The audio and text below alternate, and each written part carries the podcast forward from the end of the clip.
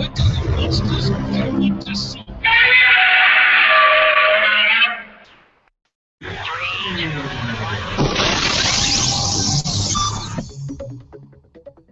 to Gamersledge Podcast, the weekly podcast about video games with news, reviews, analysis, and opinion. Keeping you up to date on how to wisely spend your money for video games, movies, RPGs, comics, books, and more for over 16 years. Find us online at gamersledge.com. And now, your hosts.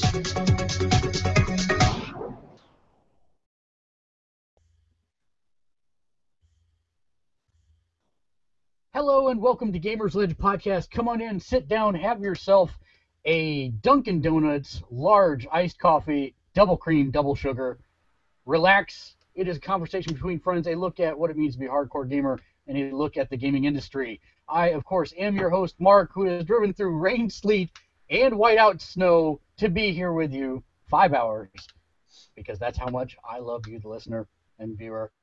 And joining us from a much shorter commute all the way up my far left is Turo.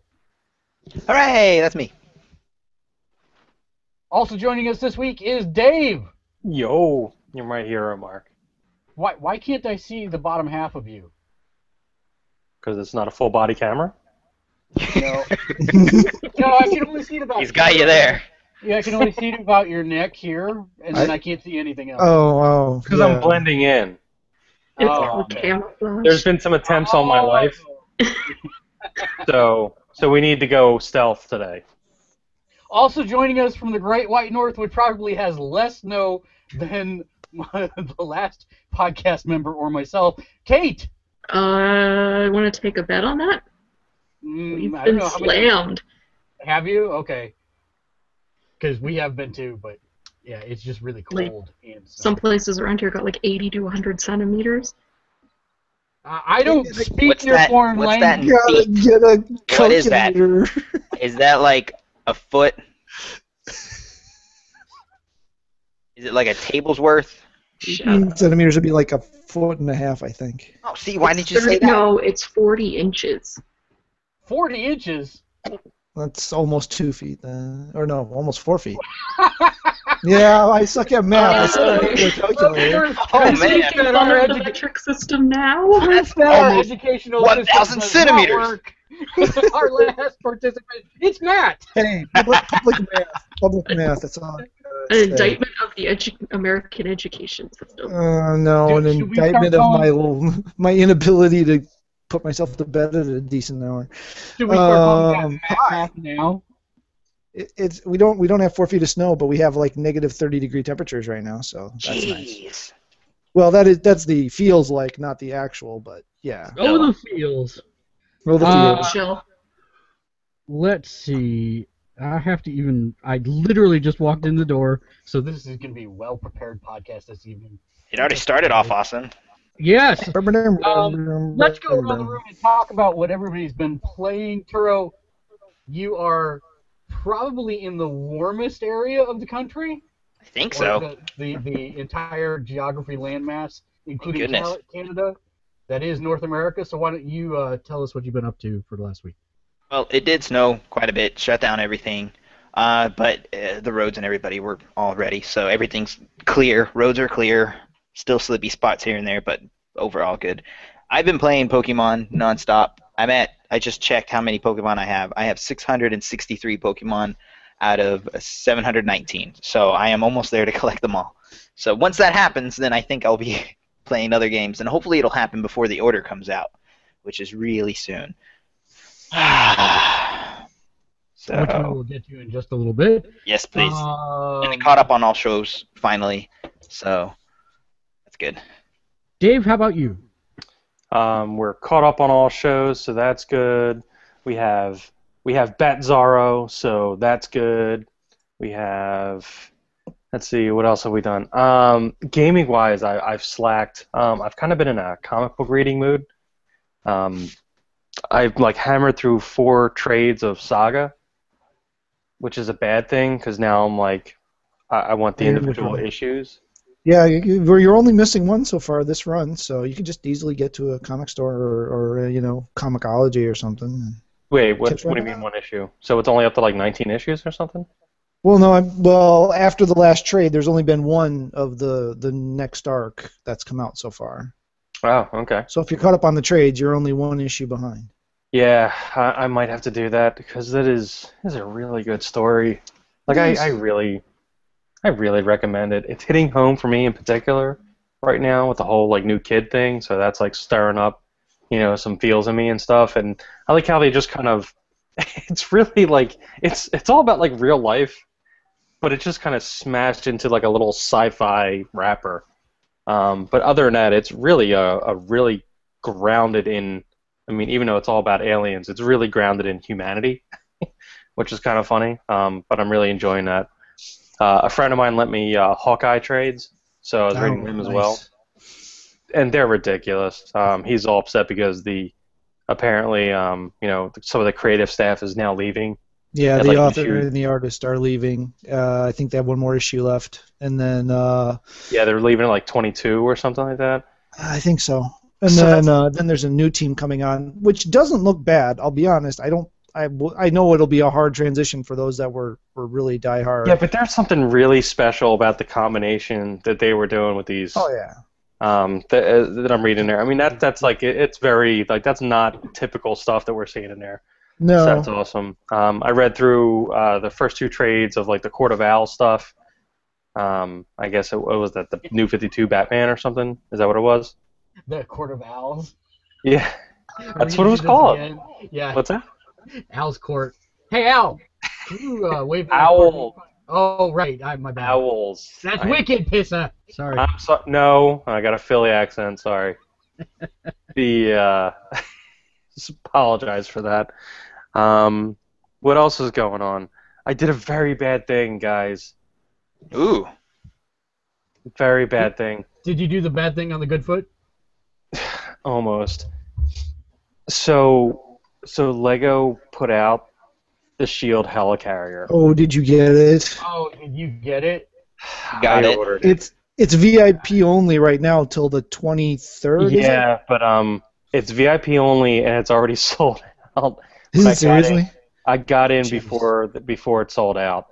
Um, so you can still get it now, but it's like it's rumored to ship Yeah, around like the the 12th, I think. March 12th is when the next shipment's going out. I, somebody I know just ordered one today.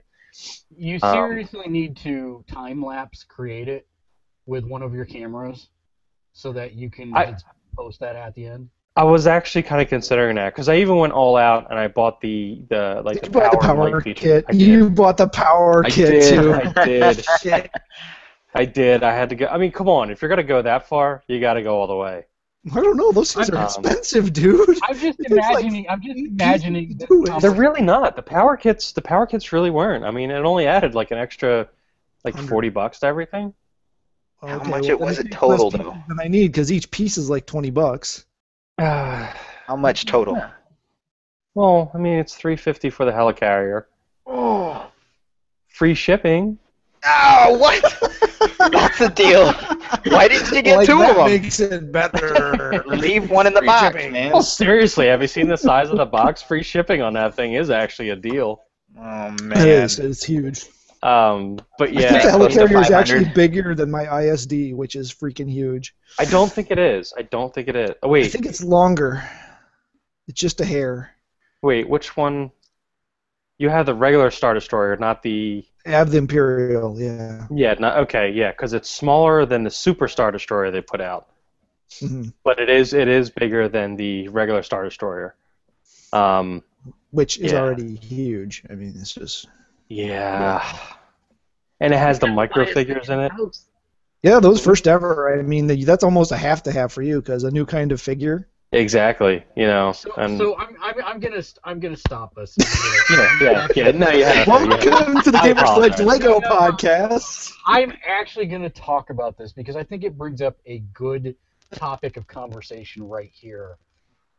Dave, without like dragging you through it over and over again, though, you just spent roughly four hundred dollars on a Lego one Lego item. Okay. When you say it like that, it sounds bad. No, but I want you to think about this as to look back to a, a year like 1993 or 1995 even. Okay. Could you have fathomed at that point in your life spending $400 on something or trivially buying a $60 video game? Um, Was nine. wait a minute. Let's see, where were we at in '95? See, sadly, in '93, Would've I was just past high school. 18, Okay. yeah. All right, and wow. All right, I yeah. I just- graduated in '95, so you guys are a little bit ahead of me. Yeah, I was still in college. I didn't exactly take. We'll we'll, we'll actually get to that error um, with one of the reader mail questions. Um, but the yeah, it wasn't trivial to drop. Well, because I had to drop a little bit more on video games at the time, and we'll get to that later. So yeah, it wasn't trivial. Um, that was when I actually gave up on comics because I had to pick and choose my hobbies.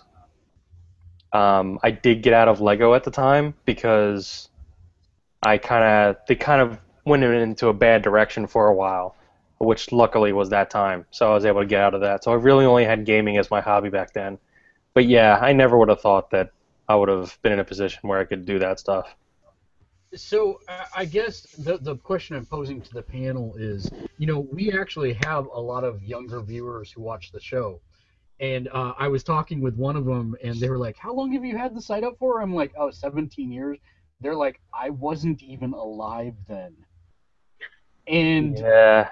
I think one of the interesting perspectives to look at is actually gets us into one of our news topics of the week. Um, obviously, the Order 1886 is coming out this Friday, Thursday Hooray! night, and there have already been full plays through full playthroughs leaked to the internet, and it looks like it's going to be about somewhere between four and seven hours of gameplay. Oh. Now, see, Yeah. you say "oh," Turo, Huh? but I say, thank God, because I can actually finish the damn thing. Well, Because- yeah, no, that's a good thing too, but I like a Not mean a surprised. half price or something like that. I No, don't know. I'm not surprised at all for that type of game. Survival horror games are notoriously quick on gameplay. And I think I think really this is there's a unfair um, juxtaposition that goes on based on when we were kids and had nothing but time and had no money, where we maybe only got three or four games. And this is the, the thing I've been thinking about during my five hour drive today, is that when we started our console lifespan, the landscape was so radically different from what it is today. Yes. There wasn't a new game coming out every single week. There was, or five, as in the case of this week. Ugh. Uh, you know, and there was, we did save our money and that we played those games over and over again, especially those of us that came up in the NES and the Super NES eras. We played DuckTales over and over again. We And it was Double also- Dragon. And we also have to remember it was so much harder to get at information back then. Oh yeah, there Oh, wasn't I had- game was facts. I Right. had yeah, I had Well, no, notebooks filled. GameFAQs wasn't even around. I mean, I'm talking back in the Genesis days where we had nothing. You The had to only go to like the comic book store where all the geeks hung out and say, "How do I do this thing?" I was just talking about this too. And there was also um, way back in the day. I don't know if anybody remembers this, but we used to have these things called um, uh, uh, mag magazines, Nintendo They Power. actually- and they were actually served the purpose back then because they would be where you got the reviews from. But the mainstream magazines, like I couldn't get. I actually there was this one magazine I liked, and it was run by fanboys. All right, it was called Diehard GameFan. Anybody remember that? Wow, really? Yeah, Really? That's your go-to? that's gonna be my go-to for one. of gaming. I but yes, but for one reason they were fanboys and they had first of all they had nobody could compare with their screenshots. Let's be honest, they had a slick production team. Yes, But- but when they run articles like the five women of gaming with the largest breasts, No, You know, no, no, it this was is before this it is was before they pretty went there. bad. The only reason I like them is because they they actually pointed out my favorite game of all time, Gunstar Heroes, and I never would have heard about it if it wasn't for that magazine. Nice. So they did give props to games, to little game. All the other magazines were just like everything was Street Fighter 2, you know, Madden, like all kind of all the big games and everything like that. You know, Mario and Sonic. So this was like, you know, they actually said like, hey, check out this Gunstar Heroes game. It is the best thing ever. It makes the Genesis do what it shouldn't be able to do. And, and that was useful back then. But I mean, there was like there was no like online presence or anything. I mean, if you were really like going down the rabbit hole, you were doing like Usenet and everything. But even that wasn't as popular back then. See, and I don't want to get too far down the rabbit hole of well, back in our days, because that's not really where I was headed with this conversation. Yeah. But my point is, is I think we all have that mindset of, well, Dragon Age Inquisition was a good value because I got hundred hours of gameplay out of it for sixty dollars. But I also think that there is a value proposition into having a shorter game without filler that tells a story in a concise way, like I'm hoping the Order 1886 will. I personally would not be upset with a four to seven hour game that tells its story, does what it needs to do, and doesn't put a bunch of additional filler crap to expand it out to 20 hours. Alien Isolation. Excuse me. That that's kind of the idea for me. I don't mind this, but I still think it unfairly gets judged for that. Well, I'm not making 100 hours for my $60 purchase.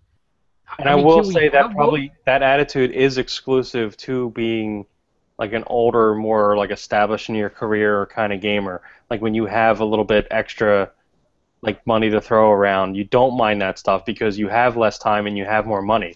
It's the cruel joke of life. I have no money, but I, I'm still gonna like play the order, just because I I look for what I look for in a video game is an overall experience, and if that takes seven hours, so be it.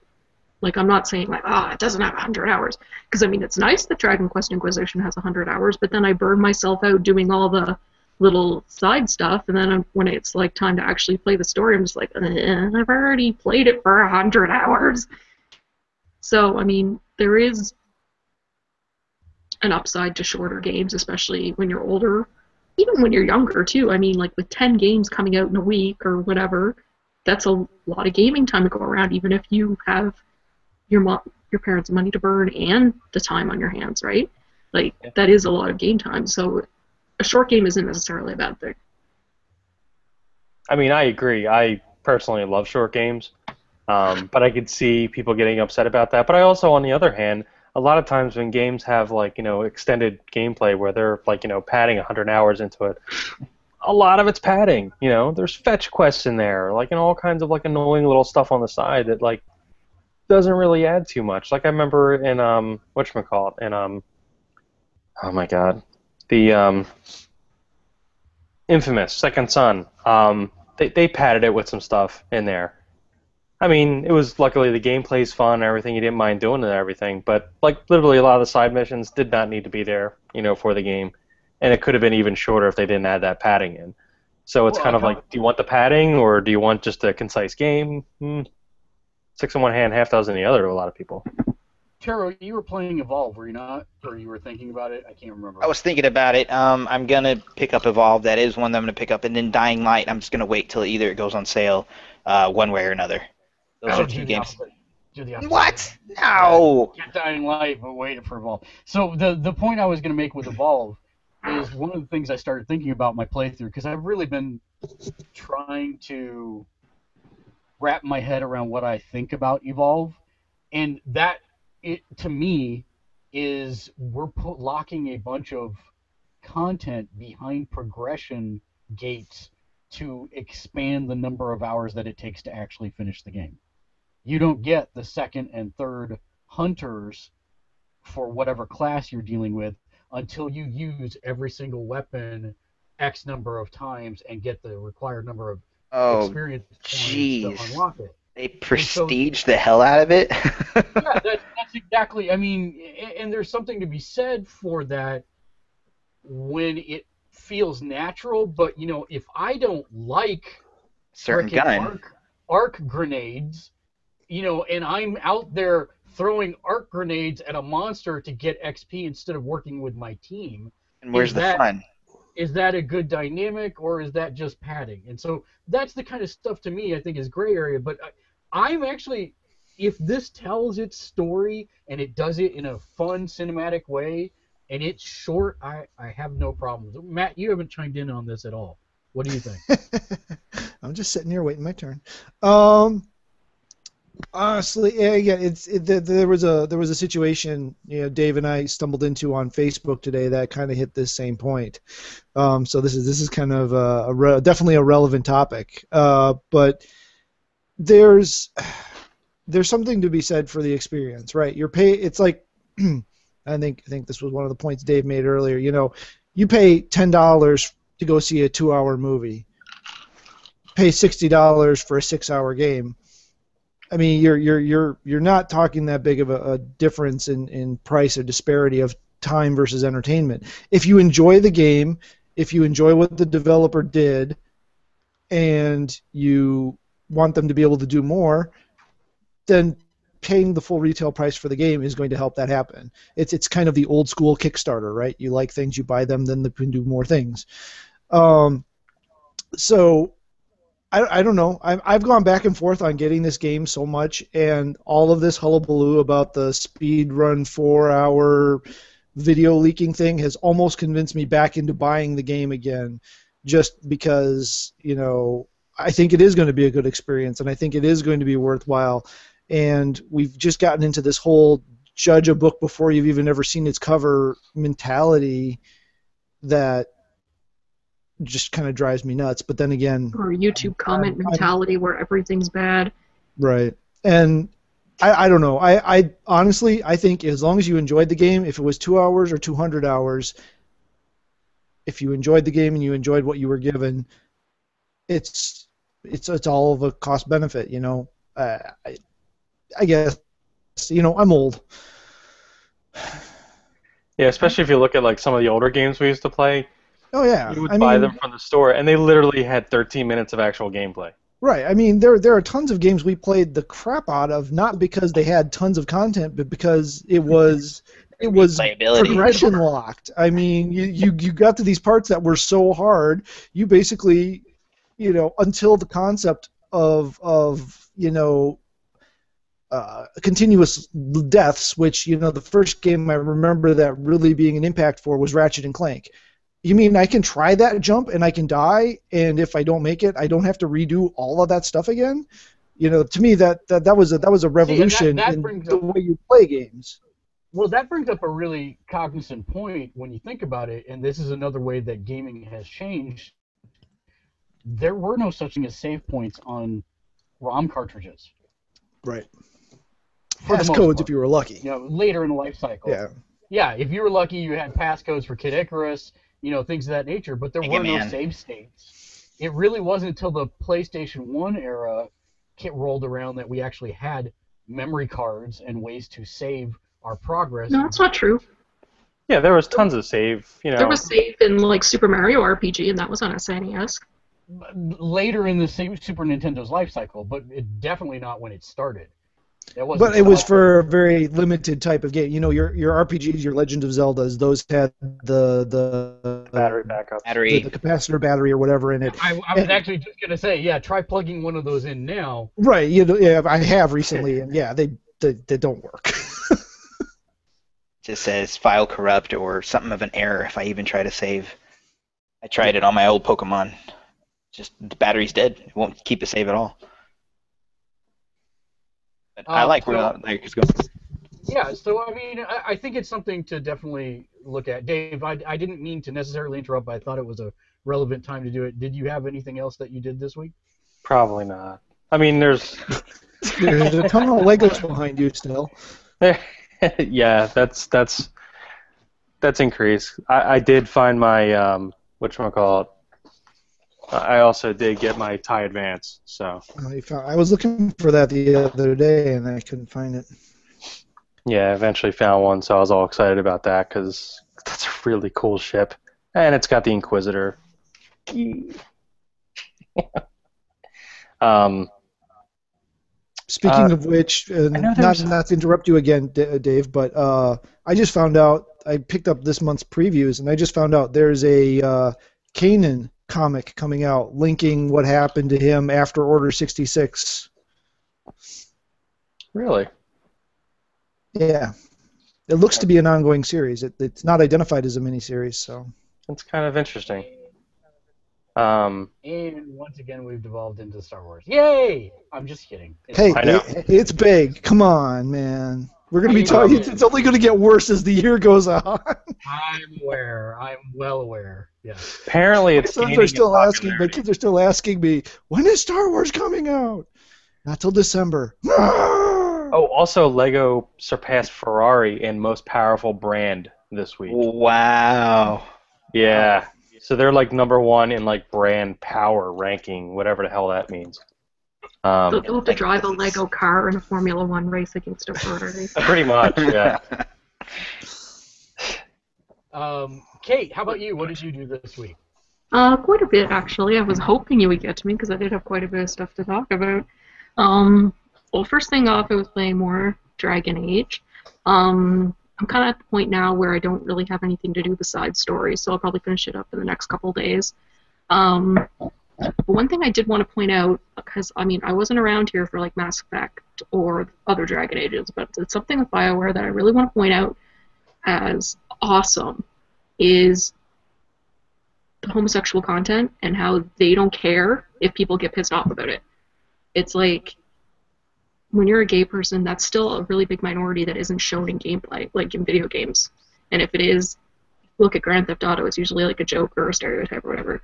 So I like that it's such a non-issue, especially in Dragon Age Inquisition. Like everyone almost swings every way, and like no, there's no comments about it or anything. And Bioware even said when all the people were like, "Oh my God, male Shepard can like do it with another dude," ew, they pretty much were like, "Yeah, fuck you.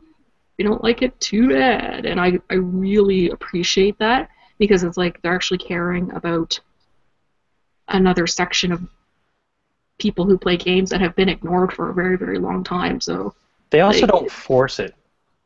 No, it's just it's Like there. it's not like it's hammered in your face, like it's hammered in there or anything. It's no, just it's it's just it exists woven and no in. one gives a shit. right. So, y- you know what? I, I this is actually one of the few flaws for me for Inquisition. Not the fact that there's content like that, but the fact that number one, you can only uh, how can I say this? You can only have a sexual encounter with someone once in the entire game. And number two, it is done far worse than the original game. Uh, in the original game, you could have multiple partners. You could actually create long-term relationships and then break them off and then start up with someone new, and that would actually affect how those characters reacted to you further down the gameplay chain, which was very interesting. But I have to say that the the scenes were actually much more graphic and more realistic in the first one, and this one is it's like if the first one was rated R, this one is super PG-13. They are not very Well, see, I haven't gotten as far yet to consummate a relationship. I'm working on Josephine, but um, yeah, I haven't gotten that far. But it's just, it's is Josephine gratifying. To, no, she's Ruffles, as Varric calls her. She's the uh, one of the advisors. She's not in your party. Oh, oh, oh! I know who you're talking. Okay. Uh, but yeah, it's just it's something that I want to applaud them for because they've been doing it for like Mass Effect 2, Mass Effect 3, Dragon Age.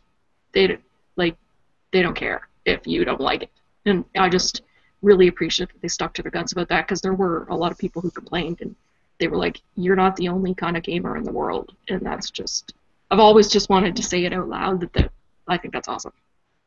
And as far as other stuff goes, um, I've actually been watching. Like, I don't. I'm not one of those people who watches people play video games. Like, you know, there's all kinds of Twitch streams of people playing things that you can watch. But I've been watching a lot of fighting game tournaments, like the offline tournaments, like Evo, TFC, and that. And it's actually helping me with my own fighting game skills.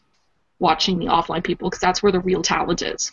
Not online. People are like, oh, I'm like a rank, you know, A plus online it's if like the offline people would utterly destroy them like that's where the real talent is so even just watching the videos of what they're doing. Not only is it like kind of the funnest kind of video game to watch because they're doing all kinds of cool shit that I'm never going to be able to do, but I have noticed that it has helped me. And that brings me into the other thing I was doing this week. Dead or Alive Last Round dropped yesterday, so I downloaded that onto my PS4. Uh, there are some huge issues for the Xbox One version though, and the Xbox 360 version. I have a real quick question about this because Yeah. I was not aware, but apparently there are two versions of the game. There is Sort a, of, yeah. a retail disc that has all of the content, or a free-to-play version of the game in which Yeah, that's the same as Dead or Alive 5 Ultimate. That's the same as the PS3 and 360 version that came out before this. It's called Core Fighters, where it's you don't get any of like the extra patch scenes or costumes or anything like that. The Core Fighters is four characters: Hayate, Hayabusa, Kasumi, and Ayane, the four ninjas. And if you want to buy another character, you have to buy that character, like for like four bucks or whatever. But yeah, so you can play the game for free. And if you only play one character and don't give a crap about any of the other content or the story, because you can't play story on it either, you can just buy that one character. And if one of your characters is the ninjas, it's free. So you can play with people who have the game. So it's kind it's kind of cool. Um, but you don't get all the same content as the people who actually paid for the game. Um, but the Xbox One and the 360 versions of Last Round have Assassin's Creed Unity syndrome. It's just a busted ass game that like is full of problems. I'm so glad I'm on the PS4 because just in the Facebook group that I'm in about Dead or Alive Last Round, everyone who's got an Xbox is going on about how like data transfer, save transfer, DLC, none of that stuff is working. The Xbox Store doesn't work for it. It freezes online, tag freezes, like all these problems. But the PS4 version so far has been great. Like I haven't had any problems with it, except for a few of the pieces of downloadable content that I bought for Ultimate aren't free. Like it's like a little glitch for like ten costumes out of like 400. So I mean, it wasn't that bad. Um, it also, I think, has a distinction of not only having two season passes, but the most expensive season pass I've ever seen. There's a season pass that you can pick up for the game that is $93 for a season pass. Ouch. We, yeah, that's what it feels like. It's a fighting but- game. And see, th- But that, It's a lot of alternate costumes. but we looked at the content that is in like the two season passes. One is for future dlc that has not come out yet. The $93 season pass is for pretty much buying dlc that's already out. That's the package you'd buy if you'd never purchased any dead or alive version before that and you'd never bought any content.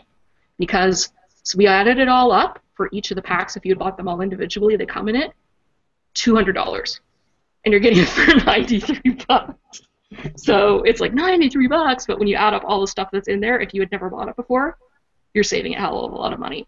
But then there's the second season pass, which is for content that's coming up, and it's like 50 bucks. But if you add up how much the packages usually cost of DLC, you're getting like two packs free. So even 50 bucks, I was like, that's not bad. Because this game, I think, has set a, re- a re- worldwide record for video games for the most DLC ever. I'm not Uh, kidding. Is that a? see, That's I, not I'll tell you why I'm looking forward to this game. There's one reason, one reason alone, and it actually is maybe to me one of the saddest reasons in the world, and that is this is no, this is actually probably the last time we will see an actual HD version of Virtua 5 characters on any system. Yeah, because Sega's going down the crapper again. Sega d- apparently does not care about Virtua Fighter 5, even though it did really well for them. And we, we've got what Sarah, Jackie, and um, Akira and Pai. oh god, both of them are. All right. So, anyways, I know what characters. there's four I- Virtua Fighter characters. before we fight. So yes. Um, And they do get costumes too. Like, I mean, you can't give them glasses or different hairstyles and all that, but they do have more than two costumes, kind of thing. They don't get as many as the other characters because they are t- Team Ninja's intellectual property, but they do still get some downloads like Halloween costumes and like that sort of thing. Um, but yeah, like I hate Akira and Jackie. Jack, I think Jackie's my least favorite character. He's so ugly and annoying and a spammy bastard. I hate him. Hate him. But yeah, so I've been playing that. That's how you really feel. So me and Mark hopefully will do We'll a quick bite of that. bite. Yeah. I've So- been so- I've been trying to unlock stuff because I didn't transfer over my save data because I was like I haven't really gotten any fancy titles and I don't mind if I have to play story mode. So if you get the retail version of the game, yeah, It's sixty bucks. no, it's You forty. get the- Oh, it's, It's 40. 40. You get the storyline, so you can play through the single All player char- all 34 characters. Yep. Because Okay, there's two so- new characters. so you save a lot there then. Oh Yeah. yeah. and you get like um some of the DLC that was released is included for free. So Okay. if you don't buy any other content and just the disc, there's a couple hundred at least costumes in there, all told over the 34 characters. All right, that's not too bad. Like it, you get a if you've never played, if you've never purchased Dead or Alive 5 Ultimate, it's a great, great, great bargain. And it does look better. Like it's not a direct port. They actually um, used a new engine called the soft skin engine. You actually people are all like, ooh, because of the boobies. You actually notice it more on the guys. What they whenever there's a guy who has a bare bare chested costume. No, it's just um when, when the guy is bare chested, it shows up like his muscles. The, in Ultimate, I always found they looked like almost like they were carved out of wood or like they were plastic because they were very like hard edge sort of thing. But the new the Should skin the skin now looks very realistic and translucent, like real skin. So like the lines and the muscles look way more realistic. Like I find people always focus on the girls in Dead or Alive, but it the noticeable difference is on the guys. That's not true. I was always a Bayman fan. And he looks sexy as hell in the game. Just saying. He doesn't have his wetsuit costume, does he? Because I always hated Yes, he that. does. Does Zack have the Teletubby one? yes, he's got a gold and a silver Teletubby. Oh, just like the original. Yeah, and he's got um like big afro ones that where the afro is made of flowers. Yeah. Some of us in this room have been playing Dead or Alive since the original Saturn. Thank you very much. Back when Tito was a brunette. I right there with you, buddy.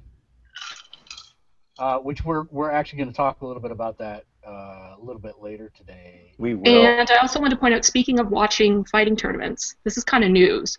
Um, this weekend is Winter Brawl, which is the first kind of big fighting game tournament. Um, kind of the swan song for Mortal Kombat 9, because the next big fighting tournament will have Mortal Kombat X, which comes out in April. Um, but so this weekend it's in Essington, Pennsylvania, but um, it's going to be streamed on Team Spooky, by Futeki, Combat Network, Cape, Cape Pick, uh, blah, blah, blah, blah, Kick Punch Block Live. Um, it's gonna have like Ultimate Street Fighter 4, Soul Calibur, Dead or Alive, Last Round. This will be the first one for Last Round. Still has Injustice, Mortal Kombat 9, Killer Instinct, Smash Brothers.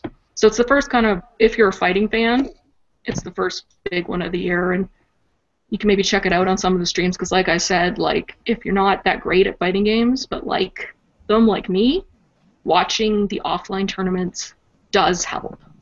And it's also cool to watch like the best people at the game kicking each other's butts. Even though some of the games they spam the same character over and over and over again. Because you're simply the best. Better than Better all the rest. Better than anything.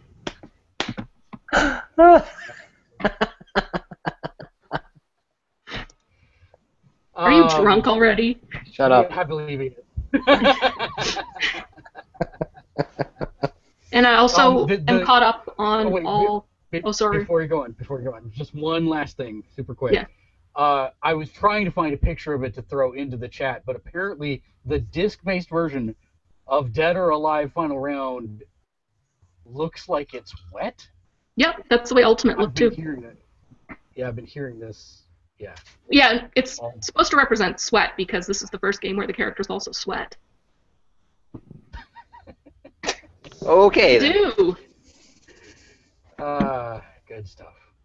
Uh, so no, it's go ahead. true. It looks wet. If I find it, I'll put it in. I could just go get. Well, no, I downloaded it, but it, no, it's the same thing as uh, Dead or Alive 5 Ultimate. But no, it So also what- is a lot faster on PS4. Ultimate took forever to load on the 360. I mean, not on 360, on PS3. But it's it's a way faster loading on PS4.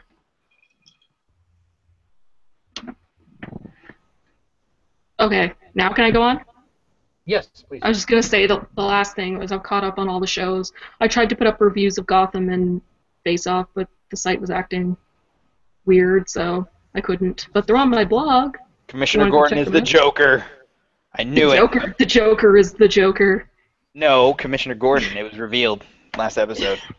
Finally, I knew it. I told you guys.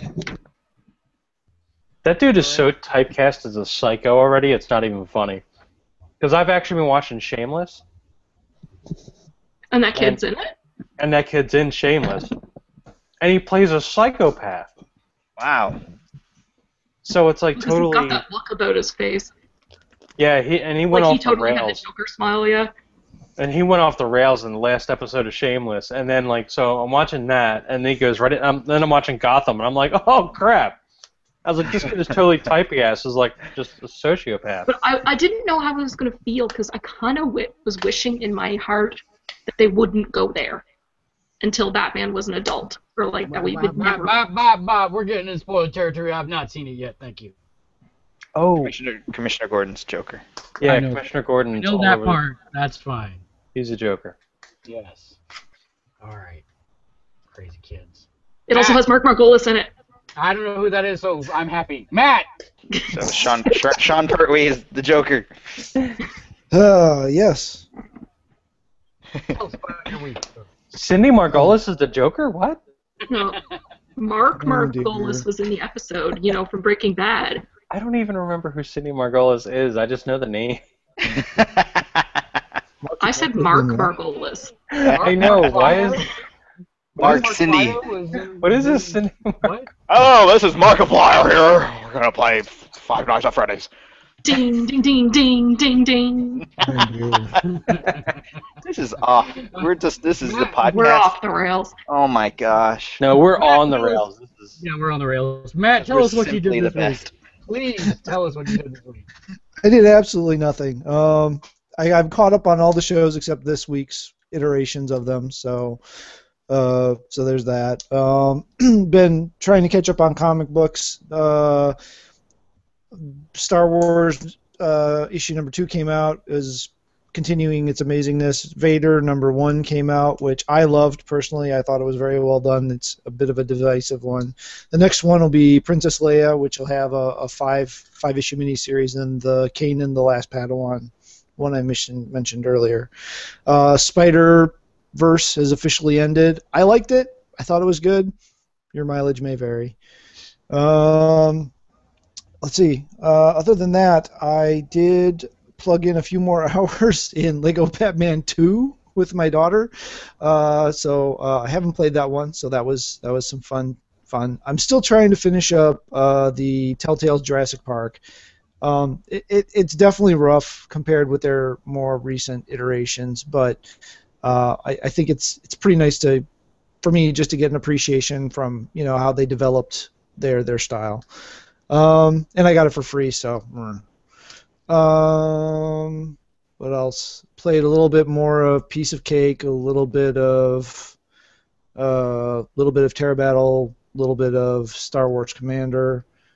Uh, I thought I had Dave and Word with Friends, but then that son of a buck comes up and plays Q's and V's and W's on triple quadruple play word things with Hey, words hey, that no one's ever heard of word boxes in front of me, dude. You know what happens. You know what happens. No, you set that up. I couldn't Oh, block you. That's what happened. I had crap for letters. Wow. Anyway, I do play the game Uh, like chess. he he plays the game like he's some kind of psychopathic word villain. Um, let's see. Uh, other than that, really, I guess I don't I don't know. We watched a lot of TV. I had a lot of catching up to do, and it's been really crazy around here with all the kid stuff and people being sick and yeah. So I think that's about it. Uh, well, I've been playing the travel all over the country game, but that hasn't stopped me from doing several other things. Let's see. I caught up on Agent Carter, except this week's. I caught up on Flash, except this week's. I caught up on Gotham, except this week's. So, uh, caught up on all that over the weekend. I have decided to attempt a Platinum and Dying Light, which uh, that game continues to boggle my mind in how good of a multiplayer game it actually is. It is very long. I think it's one of those games that's probably longer than it should be. But even with that said, I'm not getting tired of playing it, if that makes sense. So the things they have me doing, I guess, keeps it fresh. Um, beyond that, uh, wow, we got a bunch of quick looks done this week and in the can. Uh, we did post a quick leak. I apologize for not being able to post on Friday. I got sick kind of over the weekend. Um, I posted as soon as I could this week. It is our longest quick bite. Dave and I go on for 20 minutes because neither of us can play Spelunky. It's a good time. I can play all right. Spelunky. In all fairness, I was much better on the Vita version. That was the first time playing multiplayer and the PS4 version. Because you know there's there's that extra analog stick to throw you off that you don't use in Spelunky. Dude, I don't know what the difference was, but I'm way better on the Vita. Maybe it was like performance anxiety, being in front of the camera or something. I don't know. Maybe I was just trying to impress Um, you and screwing up because I got that whole dad thing. I don't know. I'm not even The dad thing. Not gonna touch that baby. Who's All right, daddy? so Just, just love me, Um, daddy. Love me, daddy. yes. So we got a couple of those done. Um, we're gonna do a couple more this week as I lead up, because here in oh wow, I can't believe it. It's what's today? Wednesday. Most in of the ten time. days, I will be in Italy. Wow. In ten days, I will be in Italy for two weeks. So uh, that's gonna be interesting. I'm gonna have to schedule some stuff in advance and figure out how to do magic of internets and things. So that should be interesting. Um, Italian internet. I, I also been playing a lot of Marvel Puzzle Quest and recently won their latest uh, tournament with Wolverine. And uh, I need to stay closer to the mic apparently because nobody can hear me. Thanks for the feedback. And other than that, uh, play Terra Battle, and then I've been con- continuing to play um, Don't Hero say it. Emblems. Oh, good. Hero Emblems. I thought you were going to say the D word. Not a, fr- a free to play game. D word. I actually started playing Puzzle Quest. Oh no no no! So I traded that in. I Good traded in you. Destiny. Uh, even though I have the season pass for extra content, I could care less about the House of Wolves DLC, and uh, uh, Bungie can fuck itself. So there's that. Wow, Um, it's that kind I of night. did. You've gone cold turkey. Yeah. I have been looking at Mortal Kombat quite a bit more. I'm getting more and more excited for that. Um, and I was also thinking back to 1992 when the game launched, Mortal Kombat, just the history of the franchise and some of the crazy, crazy dumb things that they have done with Mhm. smile on their face. I can't wait wait to see what the hell they're gonna do with this game because nine was so good. I was listening to another podcast and the funniest freaking hypothesis. What if you do a babality to Kung Lao because he's old now and he turns back to MK2 Kung Lao? That'd be hilarious. I, I would laugh my ass off. Everybody else turns back into a baby, but old Kung Lao turns back into younger man Kung Lao. I would think that would be hilarious. Even if he, especially if he turned into the sprite from Mortal Kombat 2. Oh yeah, no, that's that's the way Oh, that would be perfect. It's not a sprite. It's a mocap. I mean, that's a real You know Yeah. Oh yeah, yeah, yeah. the same assets from Mortal Kombat 2 in Reality. this game. That would be the best. That would be the best. So Well, we'll- we'll Mortal see. Kombat's the reason we have the E ERSE rating system. It is. It, it and one of the other things I learned on another podcast because I'm driving in whiteouts and need something to listen to so I don't fall asleep and die, um, is uh, that apparently if you ever wanted to watch the um, petitions in Congress, you can actually go on CNN's website or not CNN, C-SPAN's website, and they have archived everything they've ever broadcast, so you can watch on demand those battles on Capitol Hill of where the ESRB was established. It's very Wow. interesting. So where that- they say get kinda- ready, fight, and then they all kind of go like this with their hands. Pins and Well, papers and yeah. No, word. actually, Check his it was paperclip. Nin- It was, Soliloquy. Ninten- it was Nintendo throwing everyone else under the bus. Oh, Nintendo cares about your people, but those douchebags at Sega, they don't care about your kids. Although, which is funny because when you look at the Mortal Kombat versions, the Super Nintendo version had blood, and the Sega version had green blood. Whoa, No, whoa, Super whoa, whoa, Nintendo, whoa, whoa, Super Nintendo had sweat, and Genesis Excuse had me. blood. Excuse me, yeah, you have that backwards, sir. The Yeah. Genesis one is Had the one blood. that had the blood. And Super Nintendo had sweat. Yes. Oh, that's right. It had the sweat, but had the blood code. You're right. You're right. That's right. Yes. No, I think that I actually I think the very first game, first Mortal Kombat, if I'm not mistaken, they were Oh no, both you're right. That was Mortal Kombat 2. right. that was Mortal, Mortal Kombat, Kombat 2 2. is when Super NES came around. The Yeah. first one, the Genesis had the only real version. Yeah, and, And I I Which is think funny that it's like the Super the Nintendo. protector. Yeah. Well, Super And I think Nintendo you still had to plug in the Abacab. Yeah, the Super Nintendo version got rid of the blood, but you could still uppercut people into a spiked ceiling. Like, I mean, how is that? How is that better? No, it was a hot ceiling, and they just sweat a lot when you hit it. Oh, That's a lot of spikes sweat, are just man. So hot. Ugh. but uh, yeah, wasn't wasn't the code Abacab? Uh, Maybe. yes, it was. Man, why do I know that still? Watching Mortal Kombat 9 in the fighting tournaments, the fatalities and X-rays just seem way. They don't seem as brutal as the ones in this one because the anatomy is so much more real in the next gen one that when you're watching the x-rays and the fatalities in the older ones like at the time it was like oh my god but compared to the mortal kombat 10 ones it like mortal kombat 10 is so much more brutal So when you think back to three and brutalities, because brutalities are the big rumor for this game, what I like uh, conjecture about is what if brutalities return as stringed X-ray attacks? No exploding into nine different rib cages or anything like that, but a series of quick stringed X-ray attacks over and over until every bone is broken in their body. I would think that would be pretty drastic. And i want friendship How long would it return. no, it it would be just like I mean, probably the first one would go the normal speed of an X-ray, and the Yeah. next one would go twice as fast. Bah, bah, bah, after that, yeah, exactly. But you see every every bone break as it happens. Okay. I could see all that right. being really. Because the and then who knows? Maybe maybe at the end they do explode into nine rib cages and and blood like they did in Mortal Kombat 3. I would don't prefer care. that. I would want them- totally no. that. I want them to bring back friendships. I like them way better than rivalities. Friendship. I especially liked how confused Shao Kahn sounded when he did a friendship. He said, "Friendship, friendship." what the? So, I'll have you know that if I did not like people that I was playing against in the arcade, that was my finishing move because it pissed people off. What a friendship More or than a any- Oh no, Shao Kahn's fa- Shao or not Shao Kahn's, uh, Shang Tsung's friendship.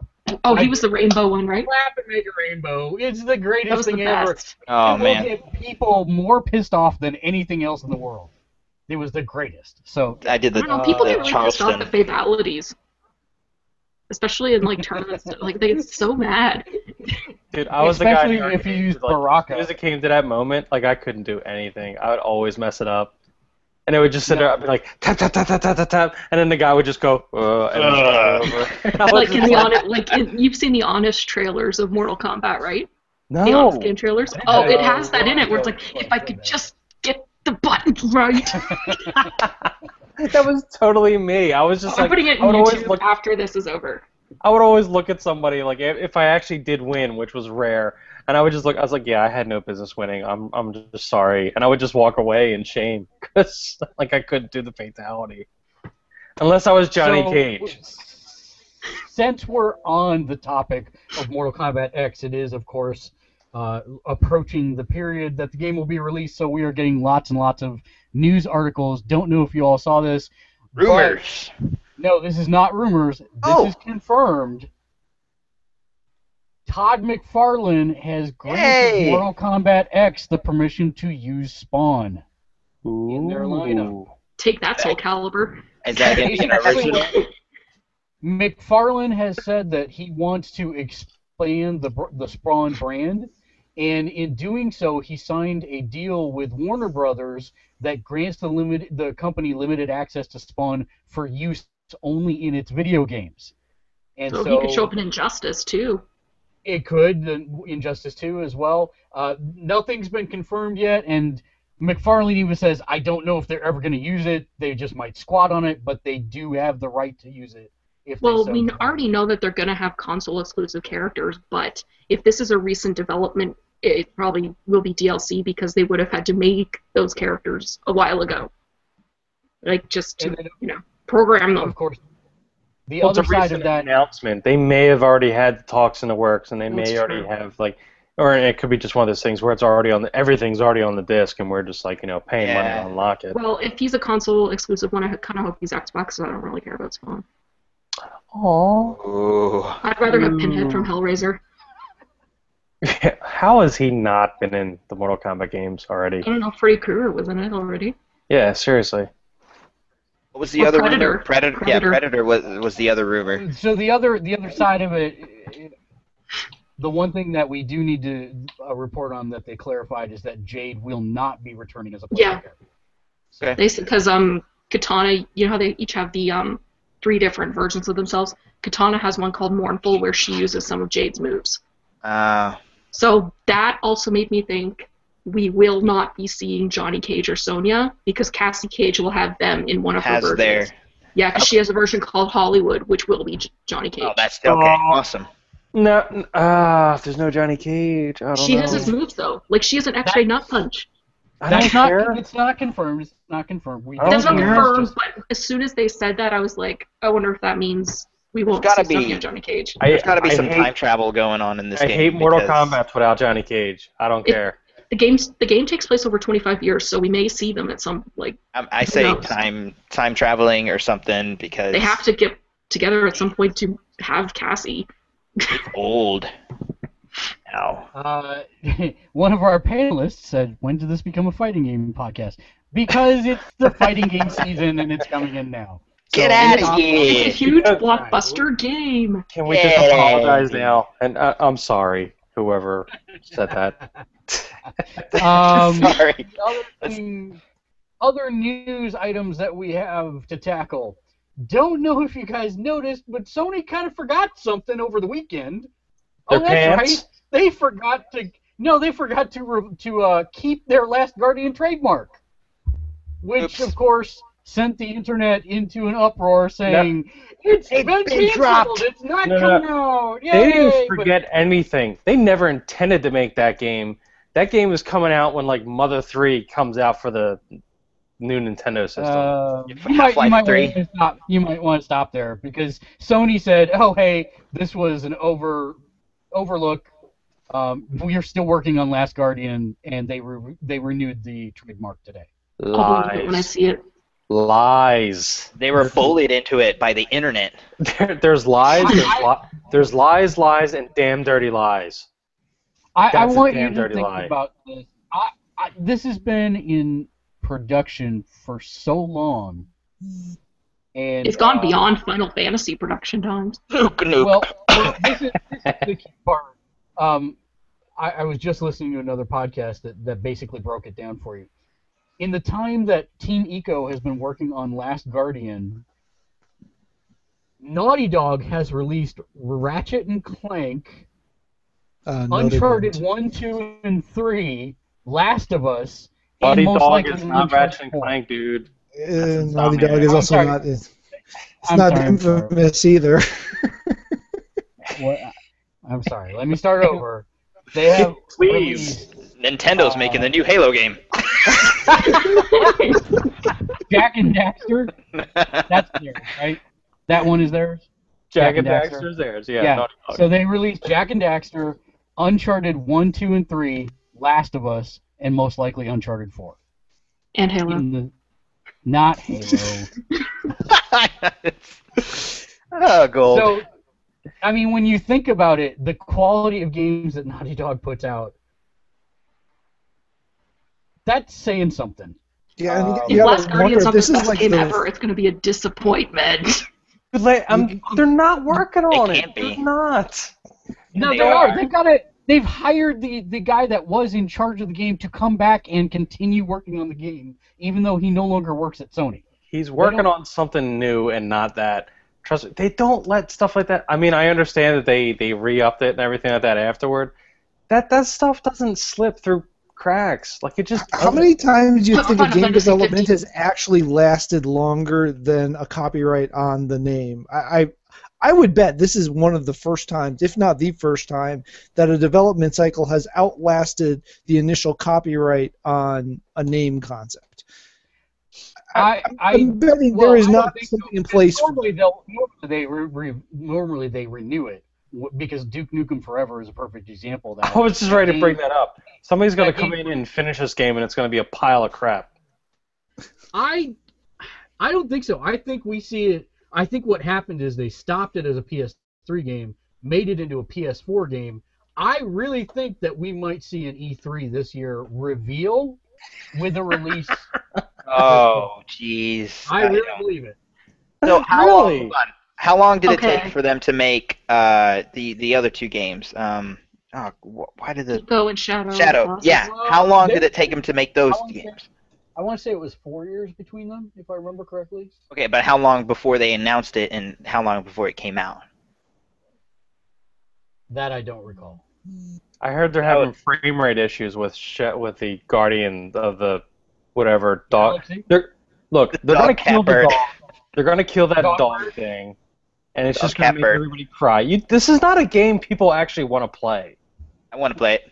No, because you're gonna lose the dog thing. You're gonna cry. You're gonna be all upset. You know what's happening. They telegraphed it from the beginning. I'm a man. I don't cry. playing.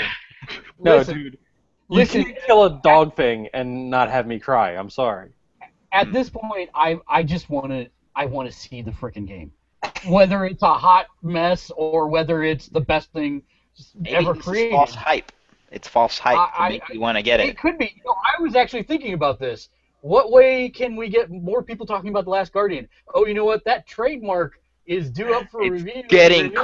close. Hmm. Yeah, maybe we just let it expire and then renew it, and everybody goes. And the internet "What's blew up. la-" Yeah, that's exactly it. So I, Oh, I, I those think sneaky you're bastards. lending far too much competence to these people. You're I- sneaky, you sneaky bastards. Matt, Matt speaks far, the truth. Far, far too much competence. prior to two years ago, As a project manager that you do this for a living, you are ascribing way too much competence to these people. this community manager. prior to two, yeah, we'll see. Um, exactly. See, Matt and I, Matt and I are both project managers. We know what really happens in this stuff. We, well, we are let's coming, talk about a project that is on track, and that is the Deadpool movie.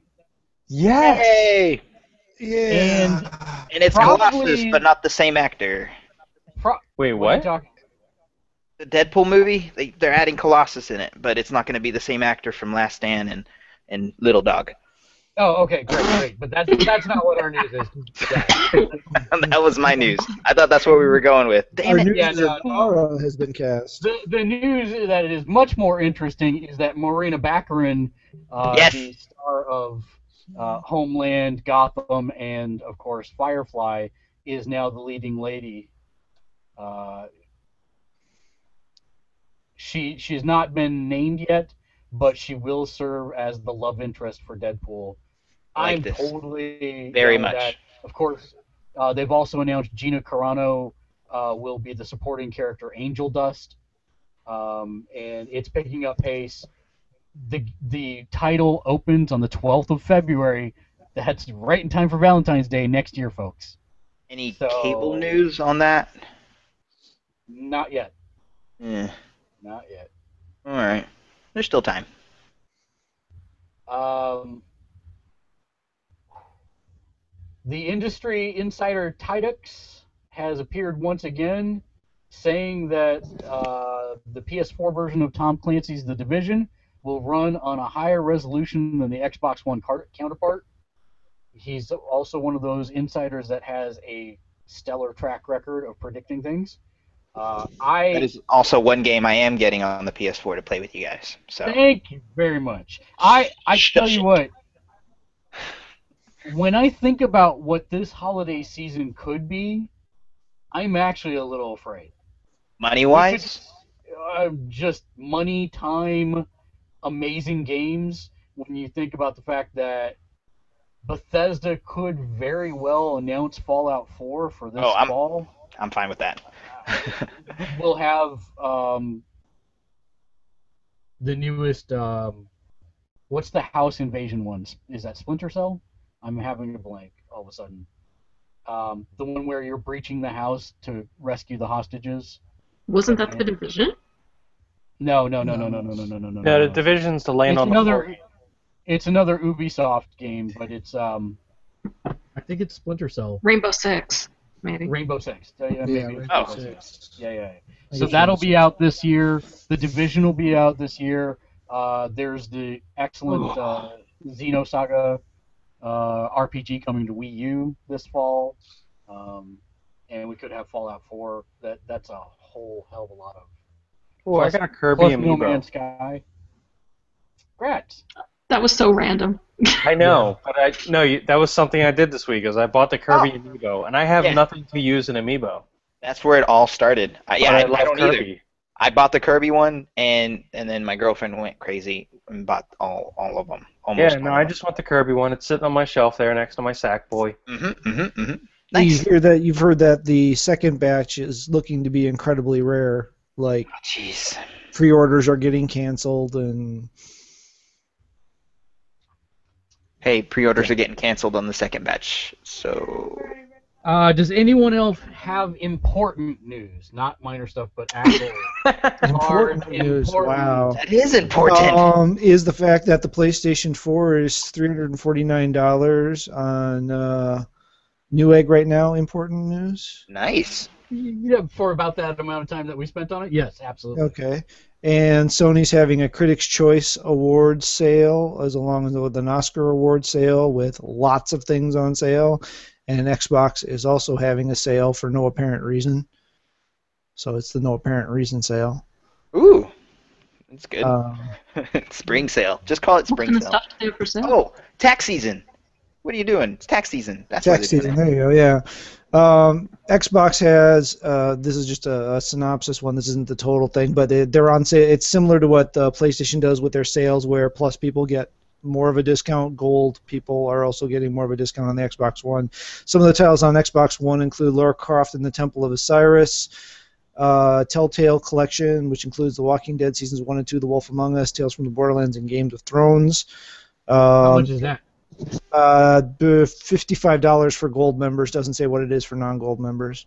That's a pretty sweet deal, actually. That that is that's actually a really good deal, and there's a similar deal on PS4 too, also. But let me um, for 360, they've got Injustice and Mortal Kombat at 75% off for gold members. State of Decay, Skate 3, and Dark Souls are 25% off. Um, and uh, there's a if you want to uh, see the full list, it's on Major Nelson's uh, blog or whatever the heck he calls that thing.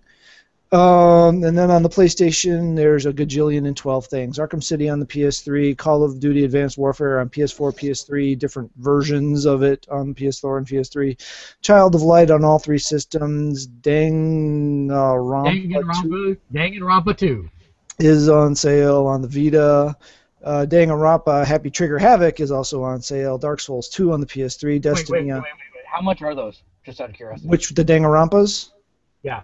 Danganronpa 2 is twenty three ninety nine, and Happy Trigger Havoc is nineteen ninety nine for Plus members. For non Plus, it's twenty seven ninety nine and twenty three ninety nine. I have the other one. I don't have the Happy Trigger Havoc one. Oh, that's, That's the first one. oh, that's the first one.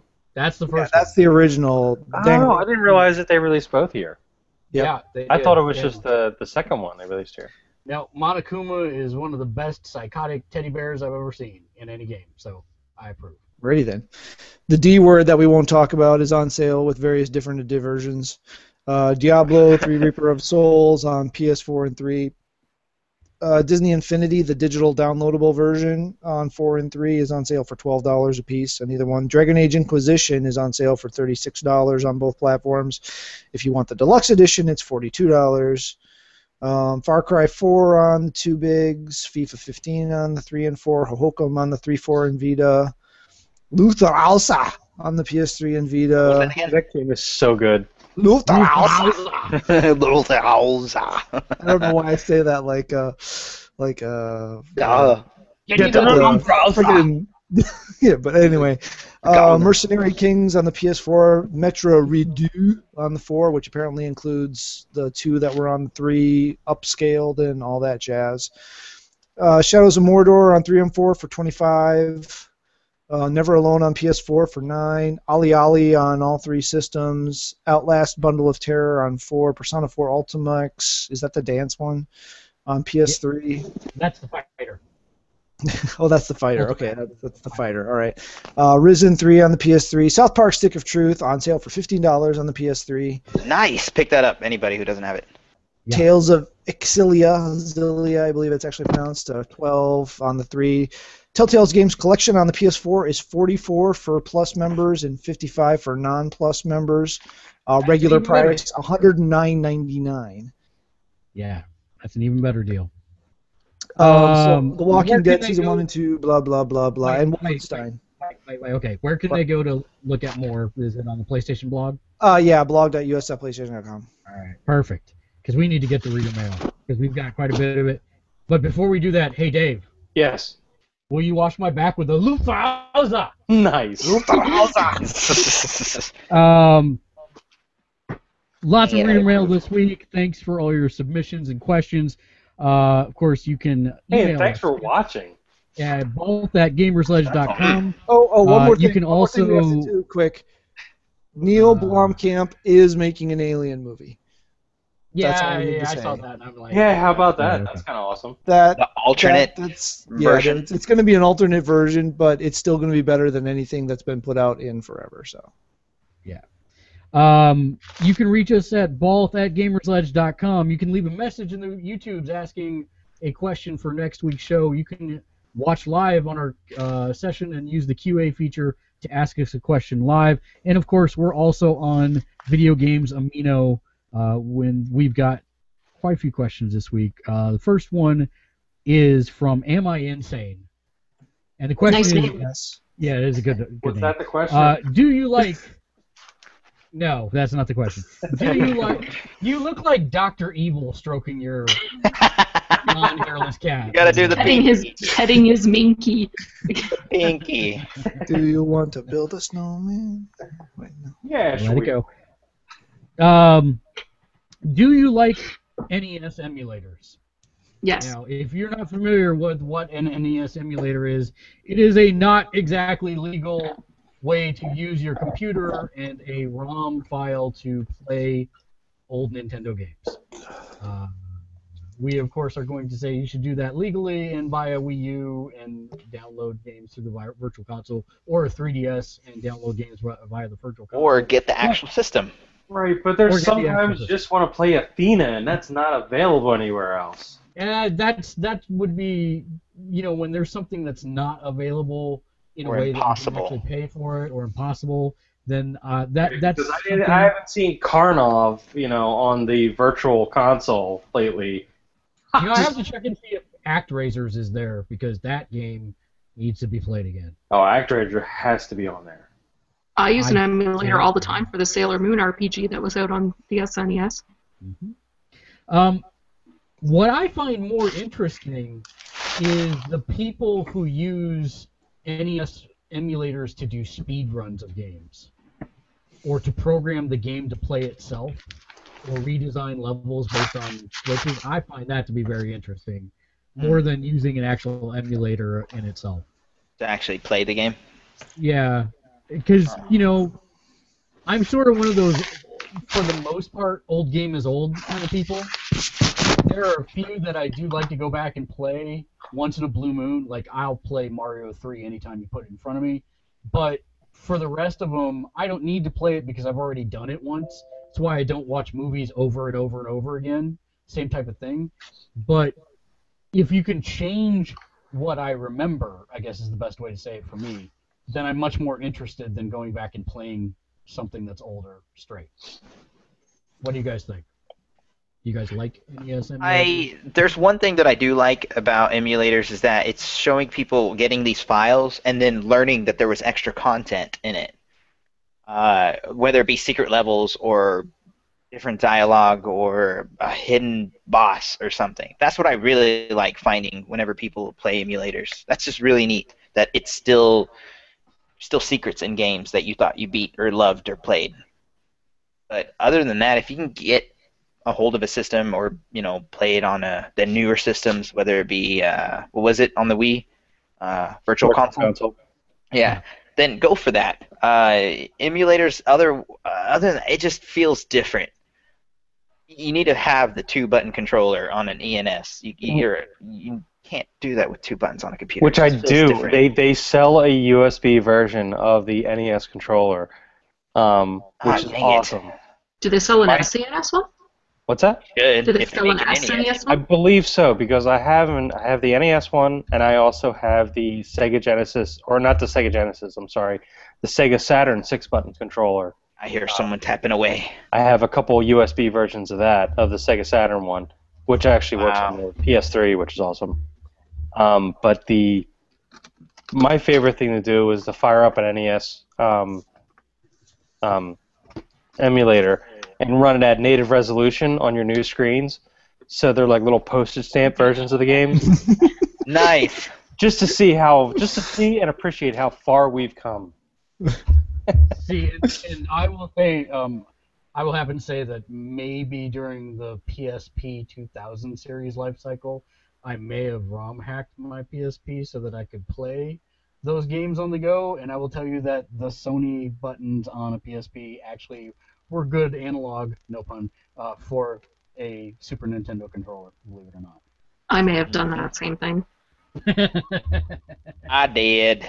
I'm gonna admit it, but just to do nostalgic stuff. But now, I mean, it's not that hard to get a hold of an ENS or SNES. It's just they're out there. If you have the money, I mean, it's cool. Especially if it doesn't work, you have to do the, you know, I, I can't blow into my computer to make it work. It's, it's Oh, nostalgic. can. Please Just go like this up and down, Uh, reset, yeah, just- reset, reset. Put the It double A battery in just right. Program that into the emulator where they just like you have to blow into the microphone That to work. see You know they they could that. they could do that with this certain with certain controllers like the PS4. You could do. I- you could- By or like- random, it's like, your please blow into controller. blowing into the speaker. Yeah, that's exactly. Now, it. it- by ran just random chances Yeah. that it happens. Yeah. Oh, don't, don't, don't. That's Um, awesome. Shinkansen84 writes in and says, and you guys don't have this one, so I'm surprised. Uh, what's the first game you remember playing? I got it. Yeah, I got this one. I- Goes first. Super Mario Brothers on the NES. Very good. Dave? It was it was over. I remember it was over my next door neighbor's house, and it was one of the original Pong machines that had a light gun. And it was the light gun game, like literally, like there was a box on the screen. You shot the box and it would change direction. Like we're not talking anything complicated here, but that still like blew my mind that you can control something on the TV, and and that kind of changed my life forever. And then soon after, my family got an Atari 2600, and then that was it. Turo? What's yours? Nintendo Track and Field, yo. My hands, my hands were too grubby. My sisters never let me play the controller because I would always get it covered in little kid goop. So they were like, "What game can he play?" And they brought out the the track, the giant pad, and they said, "Run." And I remember beating Cheetah when I was oh, four, three, four, just running my butt off, and I beat him. I'll never forget it. But Nintendo Track and Field. So I thought had that was adorable. the- yeah. I, I had to think about this for a second because I was gonna say Pong, but then I realized I actually didn't see Pong until I saw the home version of it later. The first one I think I actually remember was in a bar. I'm not saying why I was in a bar when I was like two years old, but in a bar I saw the original Defenders on the CRT with the super bright lines and bright Wow. lines for everything.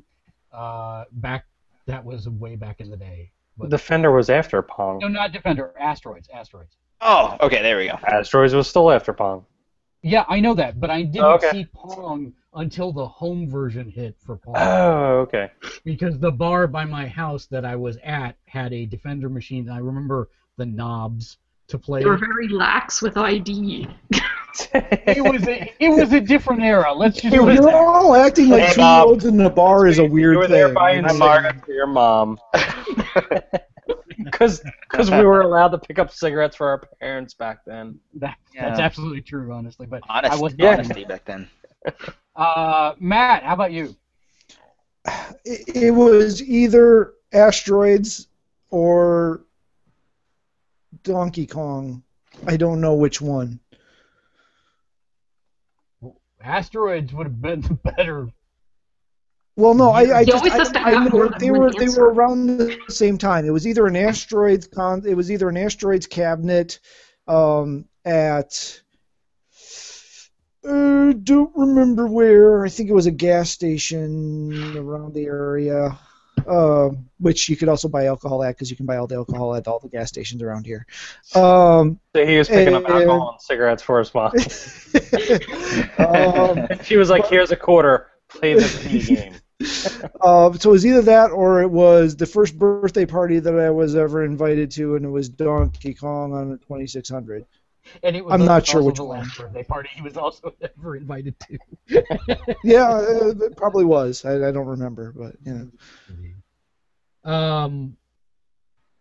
All right, then that brings us to our next question, uh, and then I'll leave the most controversial one, which I even told the person when they asked this that they were probably gonna end up causing a fight on here. Uh, but let's get to this. Um, Anime Freak Gal asked. Uh, it's actually two questions, but we'll call it all one. What do you think the next generation of games will involve? And do you think in the future we will use our mind versus our hands for inputs? Ooh, can I go first? Go ahead. Okay. Um, I kind of don't like the issue of the. I don't. I don't like the concept of controlling it with your mind. And I actually have experience with this.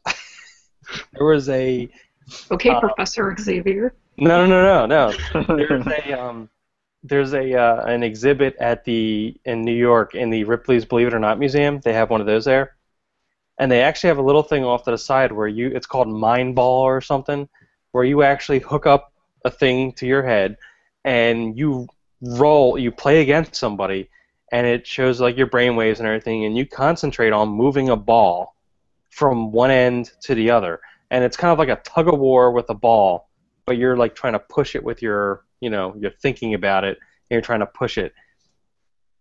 Any distraction that you have, like when you're doing that, like I mean, your brain is a complicated thing. Like it's going all over the place. You could be playing something, you could be really in, you know, into something, and next thing you know, you're just like, you know, you're playing like, oh my cat, I love my cat, and next thing you know, yeah, you're you're all over the place now in the game because you're it doesn't know how to process that. So I don't like that.